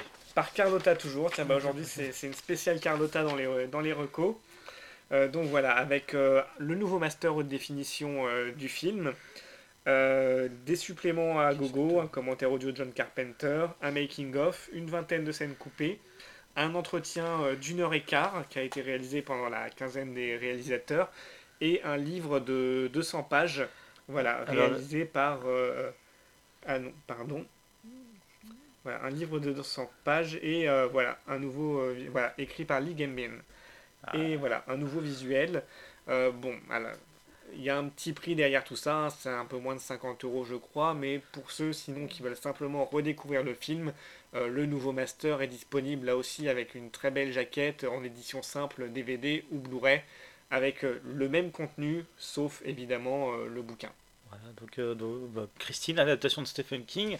Exactement. Décidément, je pense que je pense qu'on va y revenir à, ce- à cet auteur. Il me semble aussi que Carlotta sort à la même date que, que l'adaptation de Christine, une autre adaptation de Stephen King, euh, Cujo.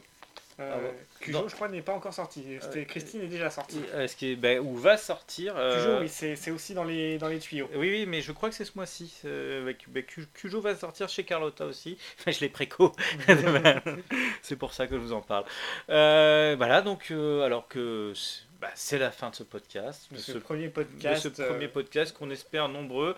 Euh, on espère que ça vous a plu. Euh, Voilà, on, Euh, on a c'est- fait ça un peu en mode anarchiste.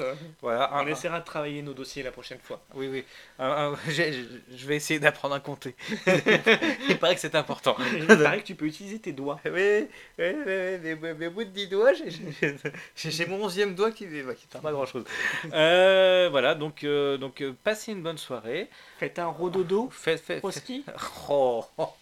Ouais, bah, je, bah, je pense qu'on est obligé de quitter sur ça. Voilà, donc pa- passez une bonne soirée. Euh, N'hésitez pas à liker euh, la future page Facebook qui n'est pas encore été créée à ce moment, au moment où on parle. On est dessus, on est dessus. On est, on est- presque dessus. N'hésitez pas à euh, commenter sur euh, iTunes. Ah, alors que des mots gentils, hein, si, si possible. 5 étoiles aussi. Euh, voilà, donc. euh, Mais on paye des bières pour les insultes. oui, alors oui. Euh, comment ça on paye des bières? Ah non, non, moi je. Vous pouvez nous payer des bières pour, pour nous insulter. Euh, on vous aime, Ou pas. ou pas. Euh, passez une bonne soirée. Et à la prochaine. Bonne soirée.